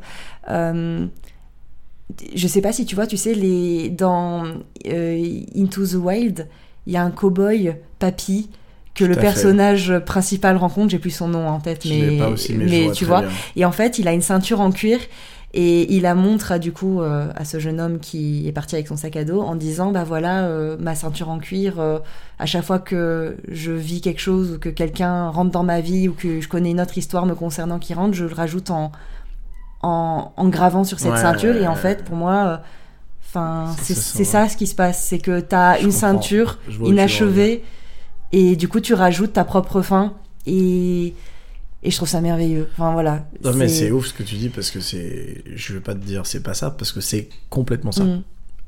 Et, mais je pense que je l'ai pas conscientisé tout de suite. Et, euh, et des moments comme ce qu'on fait là, des, Mm. cet échange me, me fait me rendre compte que c'est. Parce que j'ai tous mes autres projets qui arrivent en tête. Ils ont tous ce point commun de, de vouloir, euh, quand j'arrive pas dans la vie ou que ça n'a pas été de mon ressort ou que j'ai subi. Mm. Euh, parce que c'est ça la vie. Il y a des moments, des choses, elles se passent, elles se passent. À toi de dealer derrière avec. Euh, j'ai envie de, peut-être presque comme un grand Manitou, de changer la donne dans les films, de soit de finir l'histoire, soit de changer l'histoire. Et ce n'est que ça, ce que je veux faire au cinéma. Donc, alors là, que- qu'on en reparle dans 40 ans, je pense que ce truc profond, je vais changer sur beaucoup de choses, mais ce truc-là, c'est une base mon prochain film Mm. s'appelle Dernier Voyage. Oui tu m'en C'est, as parlé euh, c'est l'histoire de, de deux jeunes frères qui se retrouvent en banlieue parisienne pour l'enterrement de leur grand-père. Quand même ce thème qui revient. Et qui euh, sont donc, il y a un enterrement, hein, il y a une petite cérémonie à domicile avant d'aller dans l'enterrement. Donc t'as le cercueil, tu sais, au milieu du salon et beaucoup de proches qui viennent se recueillir. Ça se fait de moins en moins, mais ça existe. Et l'un des, le petit frère découvre dans les mémoires du grand-père, parce que les mémoires, mon grand-père avait écrit, a écrit des mémoires et on en a fait un livre. Il découvre dans les mémoires de son grand-père qu'il voulait pas être enterré en banlieue parisienne, mais dans le sud de la France. Et du coup, il arrive et c'est entre comédie et en même temps film très touchant, parce qu'il arrive voir son grand frère il dit, mais attends. Donc t'as tout le monde qui est dans le silence qui se recueille et le petit frère il est avec son bouquin. C'est un vieux livre un peu éraflé avec des, des écritures que moi j'ai retrouvé de mon grand-père, un livre où vraiment il a écrit. Et il dit mais on peut pas le laisser enterrer ici, c'est pas possible. J'imagine un kidnapping Eh euh, ben, de cercueil. C'est c'est complètement fou, mais c'est un peu ça. Euh, et je l'ai là je le pitch du coup pour la première fois. Oh, Euh, j'ai une exclue. Bah, je l'ai beaucoup pitché, mais jamais en ligne ou jamais dehors. Mais voilà, le film est protégé. Avis aux amateurs voleurs, c'est foutu. Non, je rigole. Mais ouais, ouais, non, je, je suis très ouf de mon. Enfin, je me rends compte en fait en direct à quel point c'est la même chose parce que je, encore une fois, je, mon grand-père il est mort. J'ai pas pu l'emmener en Grèce. Je le fous. Je vais réécrire l'histoire. Je prends, non, je le cercueil, je le fous dans un van et on va traverser la France ou on va prendre un bateau. Euh, Chose à laquelle j'ai pensé moi d'ailleurs à l'époque. Hein. Quand mon grand-père a décidé, j'ai dit bah venons, on va l'enterrer là-bas. Oui, à titre posthume, et comme ça, ça sera Et la dernière une- volonté. J'ai eu des murs devant moi de mais personne va aller le voir en fait. Comment comment on va le voir si ton grand-père il est enterré en Grèce? Mm. Ah ah c'est vrai Mm. c'est vrai. Mais euh, mais tu vois par exemple c'est ouf ce qui se passe parce que en te parlant Ouais. je suis en train de me dire là, tout de suite maintenant, euh, que on pourrait avec mon père peut-être, euh, de manière euh, plus qu'un symbole, peut-être aller faire un enterrement là-bas. bon, on est plusieurs années après, c'est peut-être un peu tard, mais Non, jamais trop tard. jamais trop tard. Je sais pas, je viens d'avoir l'idée de, de, de ça. Peut-être, voilà. Mais c'est aller bien. faire un jeté de fausses cendres symboliques ou quelque chose à Kalimnos. Peut-être je peut-être je Une le ferai. cérémonie avec toute la mif. Ouais, euh, ouais, franchement, je j'ai jamais pensé parce que bah, la vie est passée et que. Et que voilà. Bah, t'es pris par tes euh, projets, on est pris par la vie, c'est, Mais ça là, se je sais pas. comprend. Moi, je viens de me dire peut-être pourquoi pas. Mais ouais, mais c'est des thèmes qui. bon, la famille, dans tous mes projets, euh, je te dis, le dernier voyage, c'est un film. J'ai une série euh, qui, qui est pareil. euh, la famille est au centre. D'ailleurs, j'ai toujours pas vu la. Je sais pas si t'as regardé la série de Xavier Dolan sur euh, Canal. Pas encore. Et je sais que c'est un thriller un peu familial. Il faut que je le regarde. Ah bah lui, la famille aussi, c'est un thème, euh, c'est un thème, très euh, récurrent. hein. C'est un thème central, la mère. euh, c'est un thème de Mm. ouf. Après, il y a- il y, a des gros thèmes autres, euh, évidemment, mais, Oui, mais la mais famille est quand même. C'est un sujet important là. pour lui aussi. Très peu la figure du père dans les Mm. films de Xavier Dolan. Je, je, intéressant. Mais, je, mais de manière générale, je, je sais pas si on connaît ses parents ou. Il n'en parle il n'en parle pas, pas. trop. hein. Si tu nous entends un jour, Xavier, on sait jamais. Salut. Peux-tu nous en parler dans On un projet? beaucoup. Ça nous intéresse et on adore profondément ton travail et on a hâte de voir ta série. Pour de vrai, en plus, j'ai vraiment hâte de la voir. En plus, c'est sur Canal. c'est sur. Canal. Ouais, j'ai hâte de la voir. Hum, Est-ce que c'est ta batterie qui... Non, j'ai cru que non, non, c'est mon disque dur qui râle un peu, euh, mais je le vide régulièrement. euh. Mais euh, t'inquiète, ça roule. Ça va, je, on est. On Ah, on on, on ah, est on- ah, thème, ben, c'est, c'est, je sais pas sûr, je suis trop bien moi. Ah ouais, je suis trop bien et puis on a encore euh, un peu de temps euh, avant de clôturer tranquillement. Mais justement, par rapport à ce que tu disais, euh, je, je suis en train de dire quelque chose, enfin j'ai lu quelque chose aujourd'hui qui est dans le thème de ce que tu disais. Je te la recommande et j'en parlerai un petit peu, je pense, sur le podcast plus en détail. C'est une BD qui s'appelle... euh, alors je vais pas dire de bêtises, donc je vais sortir la BD. Ah, je l'ai là, regarde raison. comme ça, je vais te montrer. Je vais mettre mon téléphone en même temps. C'est- Vas-y, je t'en prie. C'est Un jour, il viendra frapper à ta porte de Julien Frey et Dominique Mermou. Alors, euh, je crois que Dominique Mermou est l'illustrateur et Julien Frey est euh, du coup euh, l'auteur. Et c'est l'histoire. Euh, alors, c'est autobiographique totalement. Et en fait, il raconte l'histoire de comment il a rencontré son père pour la première fois avant lui-même d'être père. Ah, c'est ouais, c'est comme une BD. Enfin, c'est complètement Ah, une BD en ouais, fait. c'est complètement une BD et l'histoire est ouf. Et comment il a rencontré son père? Ben, en fait, euh, c'est. C'est. En fait, c'est au-delà la rencontre avec le père. C'est fou. Mais c'est. Et puis les dessins sont. Je, C'est- je- peux citer, je peux citer ce qui est écrit là ou pas? Mais bien sûr. Et j'ai- ouvert au hasard le livre et Il y a je pas de tombe hasard. sur euh, cette vignette qui dit Je ne comprends pas pourquoi mes parents m'ont rien dit. Et finalement, ça résume totalement. euh, C'est c'est fou, ouais. D'être dans l'inconnu. C'est quelqu'un qui découvre son père, genre des années plus tard. En fait, ouais, il fait le choix d'aller le rencontrer parce qu'il n'a pas été élevé euh, par lui, il a été élevé que par sa mère. Et euh, il va être père, en fait. Donc il se dit, bon, Ah, j'ai vu que je vais être père, il y a peut-être des choses qu'il faudrait que je règle avant. Et du coup, il rencontre euh, son père. Il sait très peu de choses sur lui. D'ailleurs, c'est très drôle. Il dit, à part euh, qu'il est juif et qu'il est chauve. et qu'il travaille chez France 3, je ne le connais pas. Et en fait, euh, via... ah, c'est- c'est un- c'est une histoire vraie. C'est une autobiographie, ouais, c'est la vraie histoire Ah de Julien ouais. Frey, ou Frey, je sais pas comment on prononce. Ah ouais, d'accord. Mais. Mais du coup, euh, elle, est, elle, elle est magnifique et il va, il va découvrir des histoires euh, de fous. Euh, ça va l'amener jusqu'en Israël. Euh, vraiment, c'est une épopée. C'est une épopée C'est dingue, et c'est dingue que tu me montres ça. J'ai un doute si je t'en ai parlé ou pas de mon. Il y a une histoire comme ça dans ma famille très récente. Je sais plus si je t'en ai parlé ou pas du tout. Je crois pas. Tu vas en parler un petit peu? Je peux. Après, euh, gens vont vraiment se dire que c'est Serge de Mito, mais non, non. hein, je- je- non, mais j'insiste parce que c'est vrai que euh, c'est là j'ai une histoire. Je te la fais très courte évidemment, mais qui est très très similaire où hum, mon père, il, il m'a eu assez tardivement. Mon père, il avait pas loin de 40 ans, et aujourd'hui mon père, il a 66 ans, et euh, on est trois frères. Donc mon père et ma mère sont toujours ensemble. On est trois frères. Je suis le plus petit, la place du dernier Le bébé de la famille. le bébé, le chouchou, ce qui paraît. Et, euh, et ma mère avait eu, euh, dans une relation passée, un autre enfant. Donc j'ai un demi-frère, euh, qui est comme mon frère, tu vois, on est quatre frères finalement. Et, la famille de base s'arrêtait là. De base. et et en 2019, j'étais au Canada. J'avais été au Canada en vacances pour la première fois. Et fin de séjour du Canada, je vais pour prendre mon vol pour Paris. Je suis dans une chambre d'hôtel. Je suis sur mon téléphone et je vois sur Facebook euh, invitation message.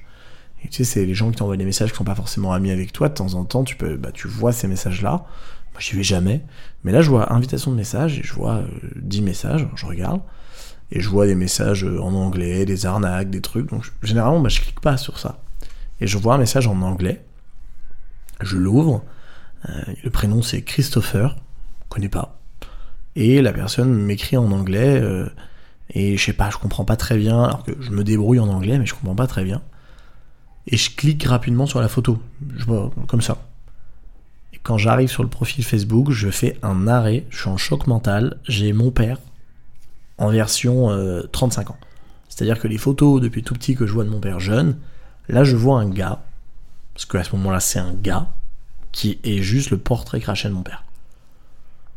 Alors là je retourne sur le message, et littéralement dans le message il est écrit euh, Enchanté, je m'appelle Christopher, on ne se connaît pas mais nous sommes frères. Alors il avait écrit un plus long, un plus gros message, parce que si c'était que ça j'aurais compris tout de suite. Mais en gros, globalement, il m'explique qu'on est frères. Et que euh, il cherche son père. Et le gars, il a l'air d'avoir euh, 35-40 ans. Et moi, je me dis, mais qu'est-ce que c'est que cette histoire? Et je, je, je, bloque un moment, je suis dans la chambre d'hôtel, je me dis, mais.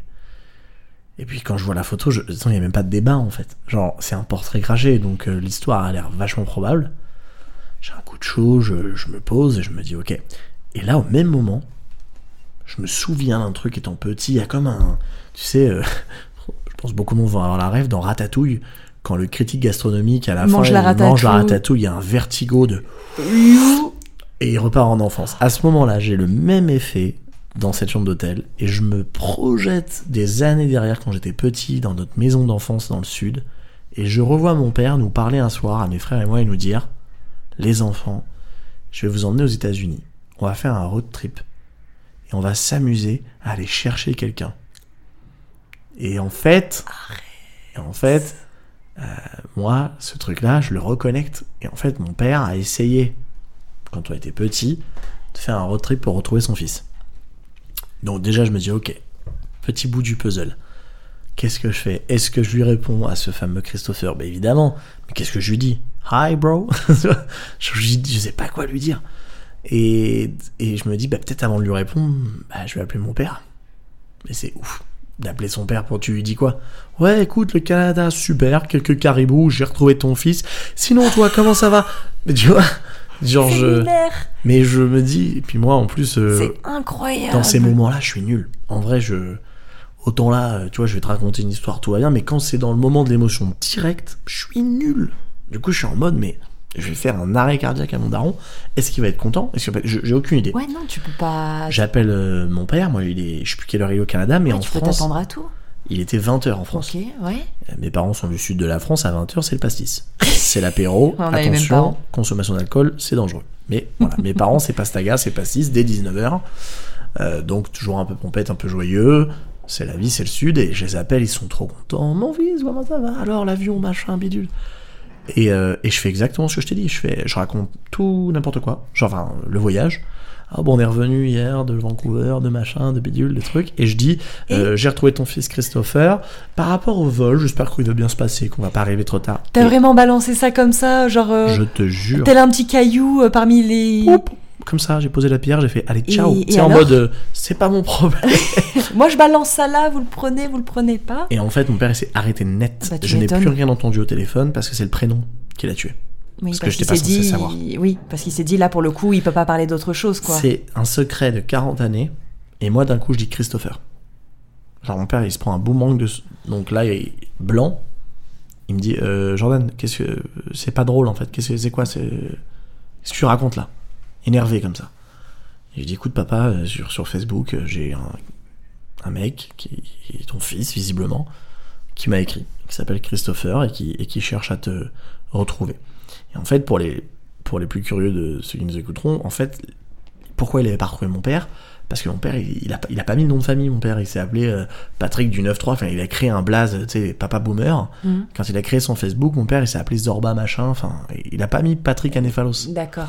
Et moi, comme je suis dans le média, dans la réalisation, dans les trucs, quand tu tapes Anéphalos, le toi qui premier sors. nom qu'il trouve, c'est moi. Et pas mes frères qui, pareil, sont loin de tout ça. Hum. Donc c'est pour ça qu'il est tombé sur moi. Et, et- et- et ce qui est dingue d'ailleurs, c'est que je l'ai su après, c'est qu'il avait été voir le film Joseph, ce fameux Christopher, en plus, parce que je l'ai fait sous-titrer en anglais le film. Oui. Donc il a été le voir, etc. Enfin, il me l'a- il me l'avait dit après. Donc lui, il savait très bien qu'il avait tapé au bon endroit, parce que les quelques infos qu'il avait eues au bout de 40 ans, parce que de son côté, il faut savoir que sa mère lui a menti pendant 40 ans, Dur. ce qui est quand même pas Dur. ouf.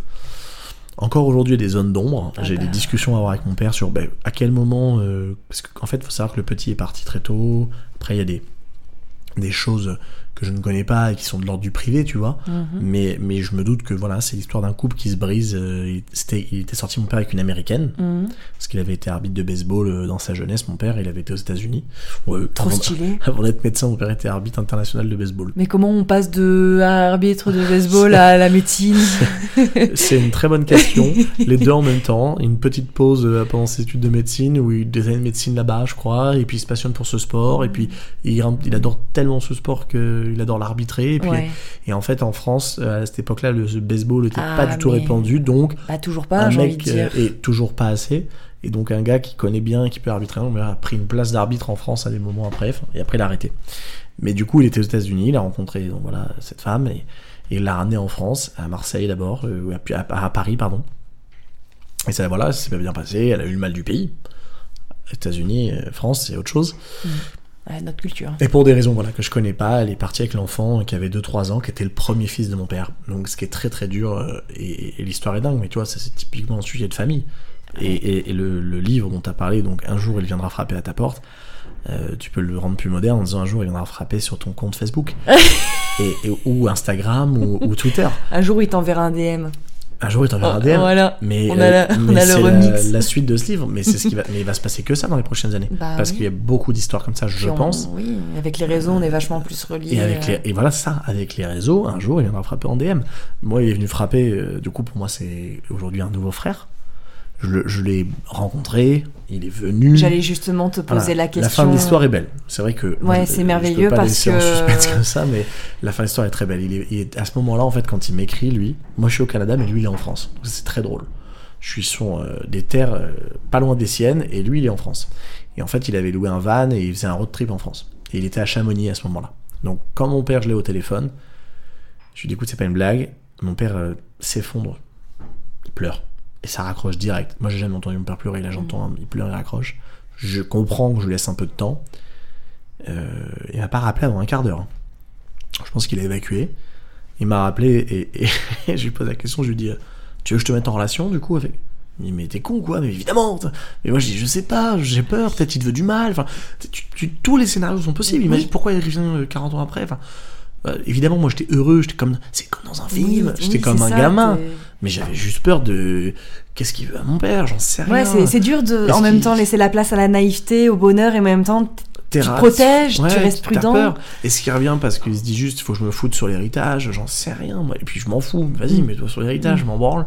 Je suis pas comme ça, mais j'ai juste peur du fait que est-ce que ça va apporter du bonheur à mon père ou beaucoup plus de souffrance. On a beaucoup de choses dans la vie comme ça, des gens, on sait, on sait pas. On se Mm. demande, parfois c'est des ex, parfois c'est des, des anciens membres de la famille qui on a rompu. On se dit des fois, des, des soirs, on veut les revoir. Mm. Et puis le lendemain matin, quand on se réveille, on se dit non, non, non, faut mieux pas. Mm. Et ben c'est pareil à ce moment-là. C'est le même ressenti. Et bon, je me dis moi qu'il faut que je sorte de la boucle. Je les mets en relation. Donc je donne à ce gars-là le Facebook de mon père. Il l'ajoute. Imagine en un clic, d'un coup, paf, Oh il s'ajoute. Moi, comme j'étais en, je devais aller prendre mon avion, j'étais au Canada, je me déconnecte, je passe en mode avion, et pendant tout mon vol, je crois que c'est 8 heures, je ne sais rien moi de ce qui se passe, j'ai pas la wifi dans l'avion parce que j'ai pas payé la wifi dans l'avion, donc je suis là avec mes séries Netflix hors ligne, le, vol se passe, je me rappelle, je rentre à Paris, je rallume pas mon téléphone tout de suite, on prend euh, les transports, et j'arrive à Paris chez moi, je m'écroule, je suis fatigué du voyage, et je me réveille genre 8 heures plus tard, enfin je prends... euh, pas une journée, mais pas loin d'une journée de, de non-information. Et je rallume mon téléphone et je vois votre, euh, donc mon père vous envoyer une photo. J'ouvre la photo et c'est mon père et Christopher ensemble. Comme ça, bras dessus, bras dessous, à Draguignan. Et là, je fais What? Et en fait, quand il a su, si on parle en deux secondes, il a dit Je à Draguignan. Il a pris la route directe de Chamonix à Draguignan. Je sais pas combien de temps c'est. Et euh, sur le trajet, mon père, il échange avec lui, mais lui, il, a déjà, il avait déjà pris la route en fait. Et ils se sont donné rendez-vous et tout. Et, et, et après, ce qui était horrible, c'est que j'étais la première personne qu'il avait contacté. Mais ils étaient tous ensemble dans le sud de la France avec ma famille. Et moi, c'était septembre à Paris, je devais reprendre le boulot. Et j'étais en mode, bah, je vais pas le voir. C'est trop con. Donc j'ai posé le boulot. J'ai dit, désolé, mais ciao. Et je suis descendu à Draguignan. C'était le 16 septembre en 2019. Bah, c'est le jour où Sarkis s'est joué. Sarkis, qui est le nom de, La pièce. de ta pièce? Ouais. Ah ben voilà. Ah ben incroyable. C'est trop drôle. Euh, et j'ai envie de rebondir parce que là je suis mindfuckée tellement ton histoire est belle. Mais en fait, euh, il y a voilà, je, je- je place ma foi dans certaines choses et moi, je, enfin quand j'entends ton histoire, je crois clairement que t'es venu au monde pour ça.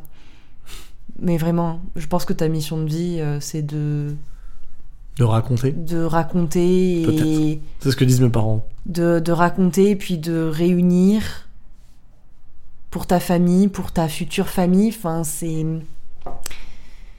C'est tout à l'heure on disait on, on veut connaître l'histoire, on veut réécrire l'histoire, non pas pour, enfin non pas seulement aussi pour la famille qui est encore là, mais pour celle à, à venir. Enfin je, Ah, voilà, vu qu'on sait pas encore si on va être parents un jour, mais on sera très heureux si jamais un jour on est parents d'avoir fait ce travail-là. C'est vrai, c'est que je me dis peut-être un enfant ou un petit enfant qui tombe sur le film Joseph, par exemple, ou sur ta pièce. Euh, après, la pièce, c'est particulier parce que je sais pas si tu l'as capté. Euh, oui, alors euh, captation dont la qualité euh, reste à désirer, mais Captation théâtre, on mais, mais, cette, mais cette pièce rejouera et elle sera extrêmement bien filmée Trop la bien. prochaine fois. Eh ben, et si t'as besoin d'un coup de main pour la filmer, je, je t'aiderai avec plaisir. C'est adorable. C'est vrai que les pièces, c'est à la fois génial parce que c'est de l'instant, c'est le moment, Oui. c'est c'est la vitalité, c'est le direct. Tu peux aller voir une la même pièce tous les soirs, te faire un soir par tous les soirs de la semaine aller voir la même pièce, tu vivras jamais le même moment. Ça, c'est juste dingue. Et c'est juste merveilleux pour ça le théâtre. Ah ouais.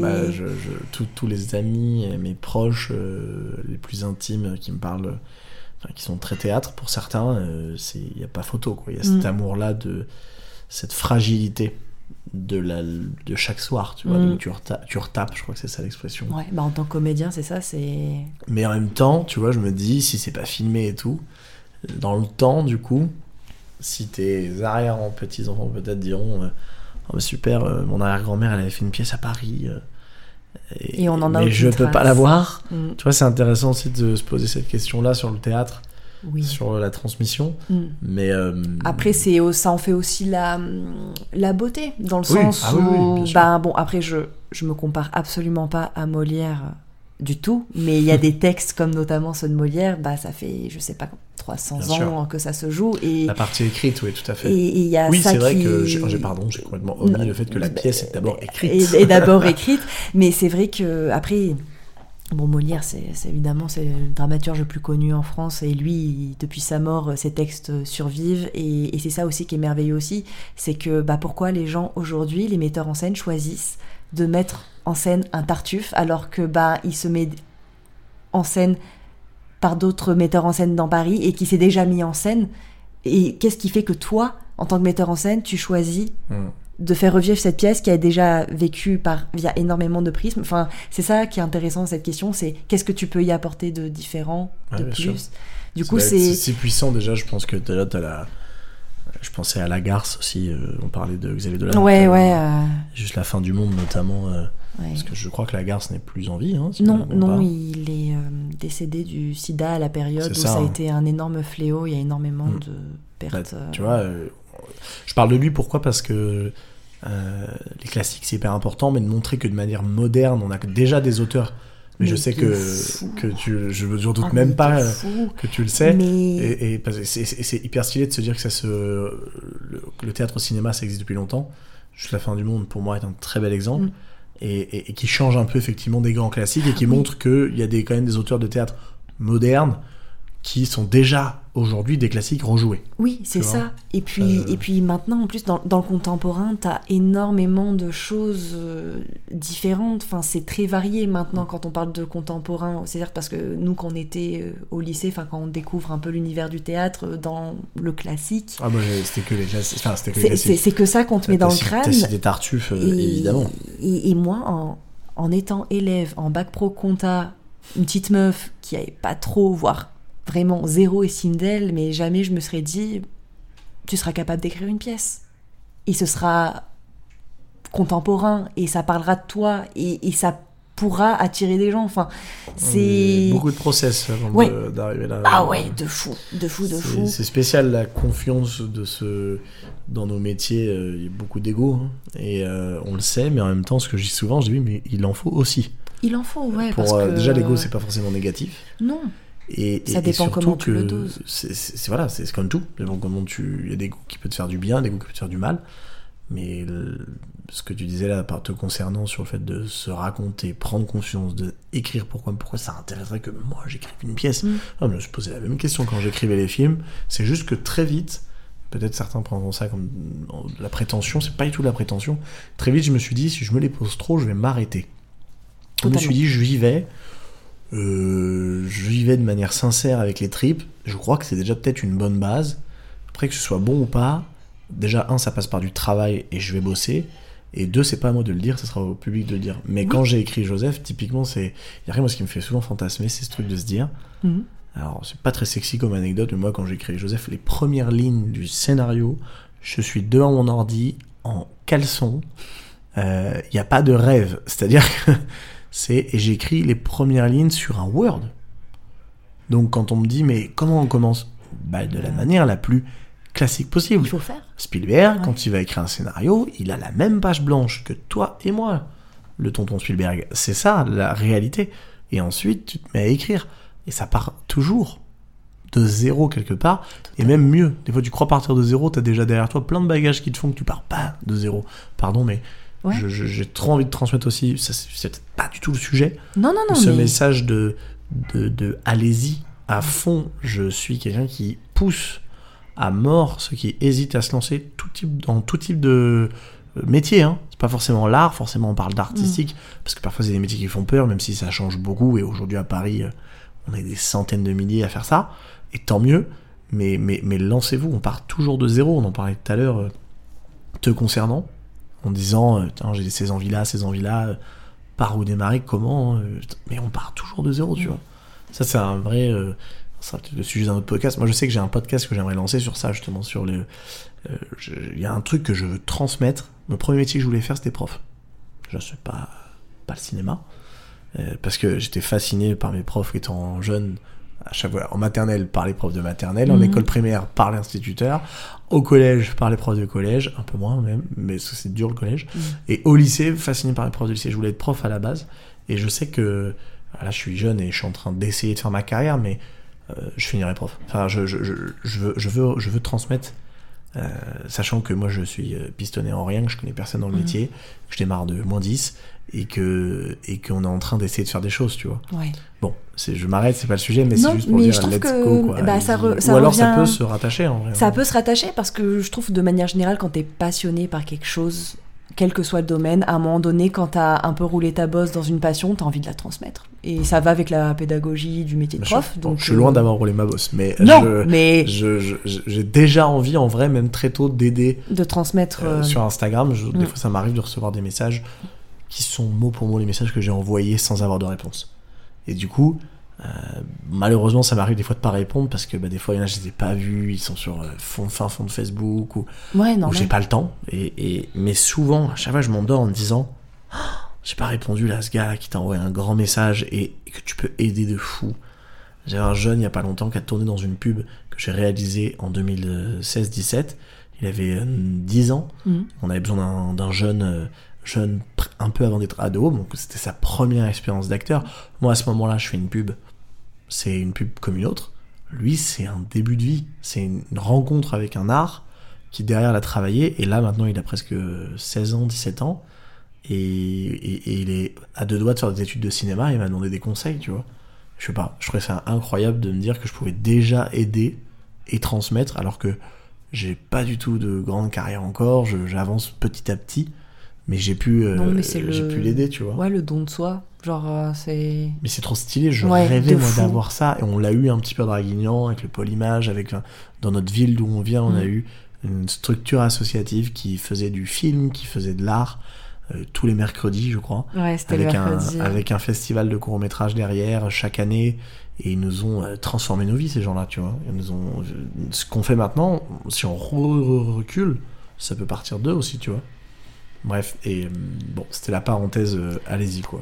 J'aimerais te poser euh, une question pour euh, aller vers la conclusion, une question qui m'a été inspirée par ma maman.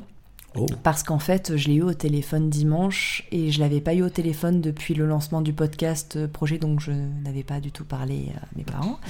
Et du coup, elle a écouté, elle m'a dit, mais vraiment, enfin, ça l'a, enfin, c'est c'est merveilleux, c'est trop bien, euh, c'est super. Et, et elle me dit, c'est marrant parce que euh, des fois, j'ai l'impression que tu fais ce que j'ai un peu dans la tête, donc du coup, c'est cool. Donc du coup, ça m'a vachement touchée. Et en fait, elle a dit une Ah, phrase. c'est génial. je vais prendre Le calepin. le calepin. Parce que je l'ai noté, je voulais absolument pas l'oublier. Je trouvais que c'était une question très intéressante parce qu'en fait, J'envie les gens qui, là vous le voyez pas, mais elle écrit plutôt bien. et elle, est, elle écrit à la main dans des calepins, et moi je ne sais absolument pas écrire. Et les gens qui ont des calepins, je vous trouve tous très stylés. c'est adorable. Voilà. C'est mon petit y a, il y passe-temps a du des dimanche. petits collages. Ouais, c'est c'est il y a Bernard des Buffet. photos et tout. Tu connais Bernard Buffet? Je connais Bernard Buffet. Je, bah, c'est connu Bernard. Oui, et c'est un peintre euh, du siècle dernier qui était aimé. Tout ce que je vois là, c'est Bernard Buffet. Tout ce que tu vois, c'est Bernard Buffet. Donc c'est des petites. Alors elle les imprime et les colle ouais, dans son cahier. ouais, Wow, mais Et je paye, je paye un imprimeur pour euh, les imprimer. Genre, je fais Mais pas ça ça. donne vie à ton, à ton- Attendez, on a mis le doigt sur. Excusez-nous, hein, on a mis le doigt sur un truc génial. C'est pas juste une dédicace à quelqu'un qui écrit dans un cahier, c'est un des plus beaux cahiers que j'ai vu. Il y a des petites photos. Tu mets pas des. Tu sais, on faisait ça quand t'étais petit, des, des plantes que tu fais sécher. Tu fais pas ça? Ah, tu- je te montrerai un jour mes carnets des années précédentes si tu veux. Quand tu viendras prendre un verre à la maison pour fêter la sortie Ah de l'épisode, grand je plaisir. te montrerai mes bullets de journal de, des années Eh précédentes. ben, je mettrai, je- quand je partagerai l'épisode, je, je mettrai une photo de ce cahier en story. Parce que j'adore les gens qui font sécher des feuilles comme ça. Je ne Ah. pas le faire, moi, je les ai tous T'as perdus. jamais fait des herbiers? Si, je les ai. Des herbiers, c'est comme ça que ça s'appelle euh, oui, tu sais, quand Donc, tu. Je l'ai fait à l'école, mais je tu- les ai tous perdus. Ah, tu as tout perdu. Mais après, en soi, bon, pour les plus flemmards d'entre nous, je vous conseille Cultura, ils, ils en font des super dans, Déjà- le, déjà dans le fait. rayon loisirs créatifs. Et, euh, et ouais, je, non, je sais, ça. Je vois très bien ce que c'est ces cahiers, hein, je me rappelle. hein, Ouais, mais ouais, c'est genre euh, Pinterest et mon royaume, tu vois. Ouais, c'est ça. C'est peut-être les ancêtres. bon, pardon, on peut revenir à la question. Ah, du coup, je disais quoi? Ah oui, du coup, c'est ma C'est ta maman. maman, ouais. Du coup, vu qu'on parlait du podcast et de tout ce que ça impliquait, euh, elle m'a parlé d'autres choses euh, un peu plus personnelles que j'évoquerai pas, mais elle m'a dit cette phrase qui du coup a vachement résonné. C'est euh, de toute façon, tu sais, dans ce qu'on hérite, il y a des choses, il y a les choses qu'on garde, puis il y a certaines choses qu'on doit laisser partir. Et je sais pas ce que ça t'évoque par rapport à voilà ta famille, au passif familial, mais j'ai envie de poser la question. C'est qu'est-ce que toi tu as envie de garder, transmettre, et peut-être certaines choses que tu sais qui a, qui a été, mais peut-être c'est le moment de ta génération, de ton passage sur Terre qui fait, bah ça, on va le... On va le laisser. on va le laisser au passé. et- Déjà, ça m'évoque le fait que c'est un peu l'un des gros points de ton sujet, je pense, du podcast. En vrai, tu peux nous rappeler, tu peux me rappeler, pardon, la définition d'ascendance, parce que euh, pour moi, donc c'est l'inverse de descendance. Mm. Descendance, c'est descendre de. C'est ça. Et en fait, c'est c'est- remonter. C'est, ah, parce que moi, je disais partir d'en bas pour remonter. C'est ça en fait. C'est que nous, en fait, enfin, on de part de nous. Bah c'est ce que. Mais du coup, l'ascendance, c'est ce qu'on a fait. C'est de partir, toi En et fait- moi, de, et de remonter pour aller chercher. C'est ça. Donc, c'est le fait de, aussi d'aller chercher ses C'est- racines. C'est c'est ça que ça implique. C'est en fait c'est la ligne généalogique qui qui remonte et. Ouais, ascendant, quoi, d'accord. ok. Oui, tu vois ce que je veux dire? C'est génial de rappeler la définition de, Oui. du thème de ce podcast parce que c'est un mot qu'on n'entend pas. euh, Enfin, moi, j'avais pas forcément beaucoup entendu ce mot. Je vais y répondre à ta question, qui est une énorme question. donc, Oui. euh, Pour conclure, c'est peut-être pas le très Non, léger. bah- Je suis désolée. Non, bah c'est moi, c'est moi qui suis désolé. Tu devras faire du tri parce que là, mesdames et messieurs, installez-vous pour une nouvelle version longue. Non, je rigole. C'est reparti pour une heure.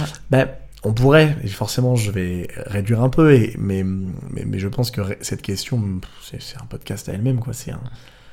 euh, alors, est pas évidente parce que forcément, et la famille, c'est quelque chose où.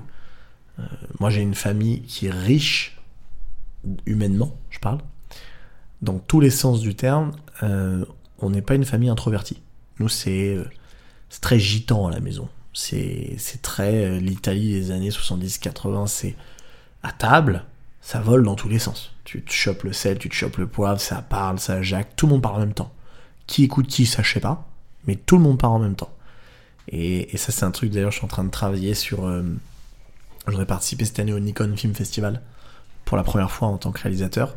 Parce que chaque année, tous mes amis me disent Mais pourquoi t'as pas fait un Nikon? Pourquoi t'as pas fait un Nikon? C'est vrai que c'est étonnant que tu l'aies pas encore fait. ben, c'est exactement la phrase qu'on me dit depuis longtemps. À chaque fois, je dis oh, ça me saoule, ça me saoule, ça me saoule. Et puis j'ai été cette année au Grand Rex, j'ai vu des très bons Nikon et je me suis dit franchement quand même, la fiction me manque, ça peut être une occasion de faire une fiction. Et donc, je vais répondre à ta question puisque euh, je veux reproduire dans cette fiction un peu cette ambiance familiale, euh, ces, bruits.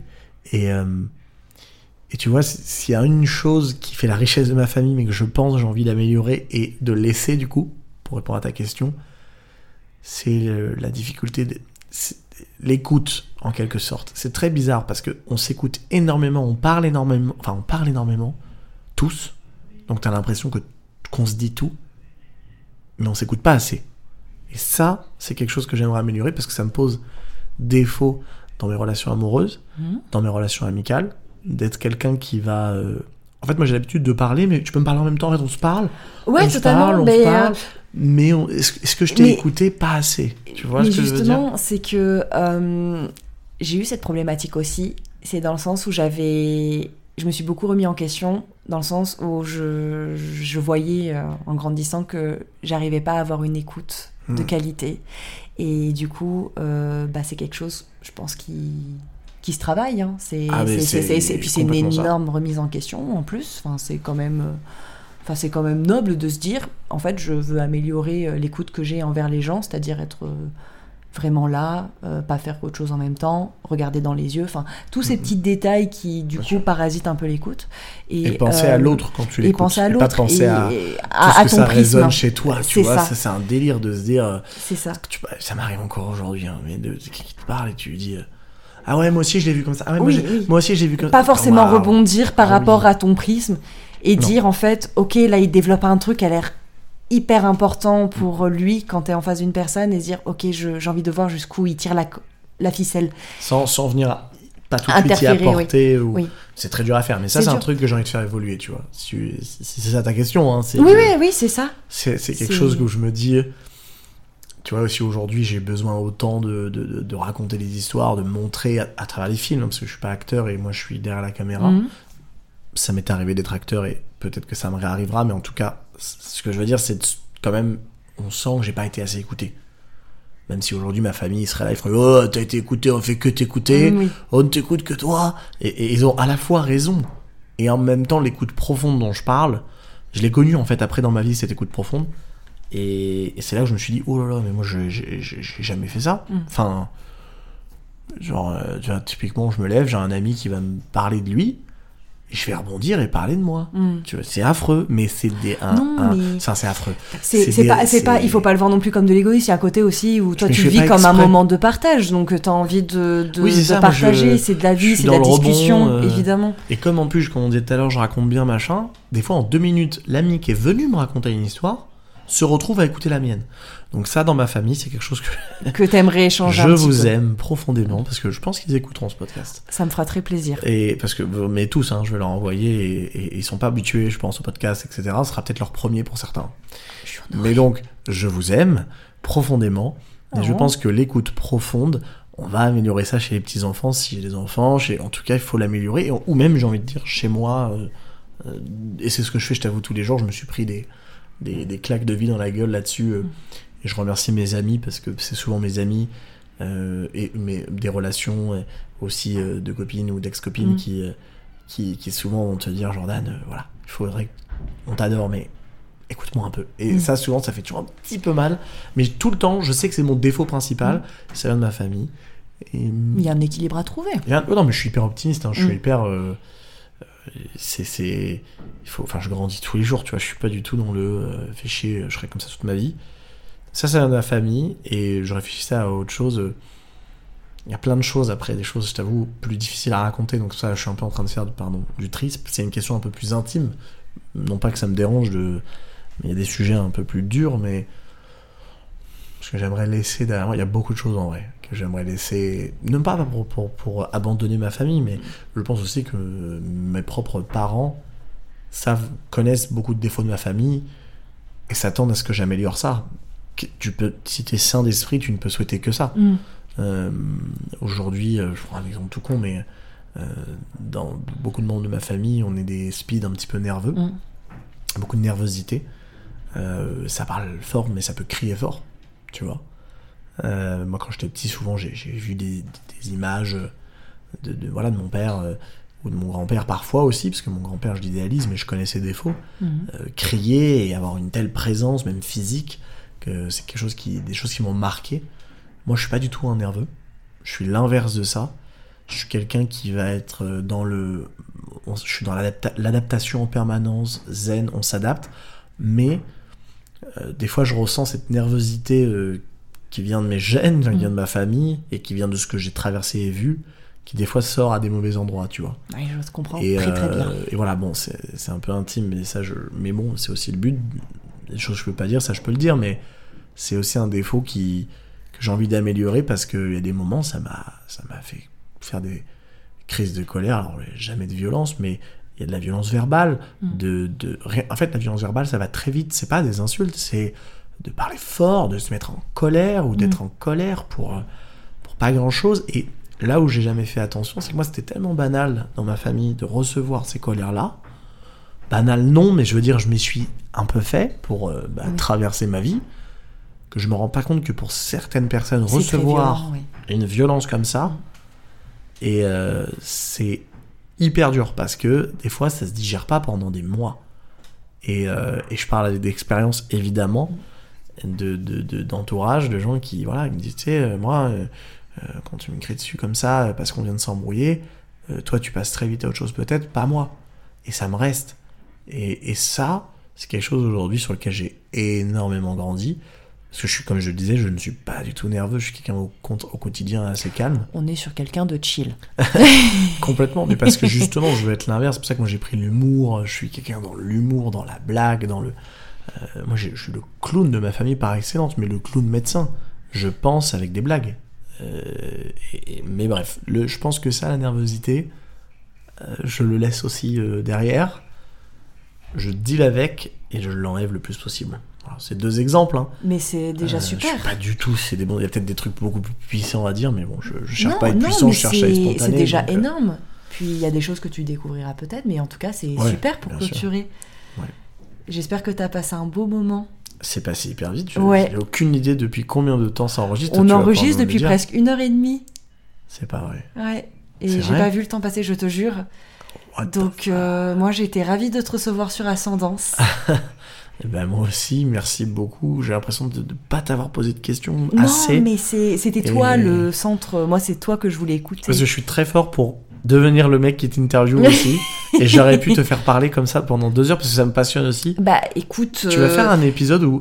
oh, je- Pardon, j'ai une idée, on dirait que je peux mais la dire. oui, je- tu j'ai la, même- la idée. Oui, j'y ai pensé. Toi contre toi. J'adore. en fait, j'y ai pensé pour, euh, pour j'ai pensé à un versus pour euh, peut-être euh, pour euh, Clôturer, qui- la, clôturer saison, la saison 1 Je potentiellement. serais le premier à l'écouter. Bah écoute, Ah, bah, je est-ce que tu écoute, on en reparle, mais même si tu veux euh, me poser les questions. Ah ouais, si tu cherches quelqu'un pour te poser les questions, Si ça, la- grand plaisir. si Ah ça oui, te oui. passionne, écoute, on peut se faire une session à deux. euh, Bah oui, parce que je veux. À deux je- versus. Comme je t'ai dit, je veux être plus dans l'écoute, grandir sur ça, donc. bah ça, c'est un super euh, exo. Carrément. Et bah on en reparle. Bah écoute, merci Jordan. Merci à toi.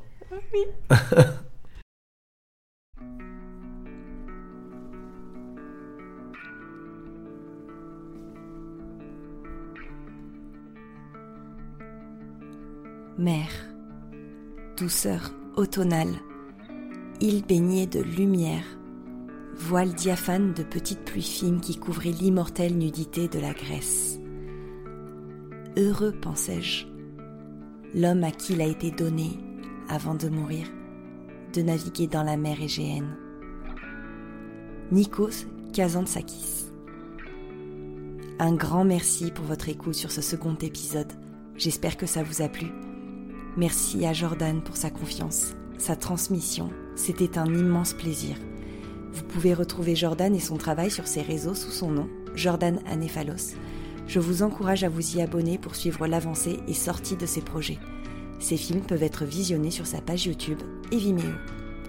Toutes les informations et références concernant l'actualité de Jordan sont à retrouver dans les notes de l'épisode. N'hésitez pas à vous abonner à Ascendant sur votre application d'écoute pour ne louper aucune sortie d'épisode. Le podcast est disponible sur Apple Podcasts, Google Podcasts, Spotify et Deezer. L'actualité d'Ascendance est à retrouver sur son compte Instagram ascendance.podcast. Si cet épisode vous a plu, n'hésitez pas à bien noter le podcast sur votre application. Cela permet au podcast d'être bien référencé et donc plus visible. Cela permet en à peine quelques secondes d'apporter beaucoup de soutien. À bientôt sur Ascendance et prenez soin de vous.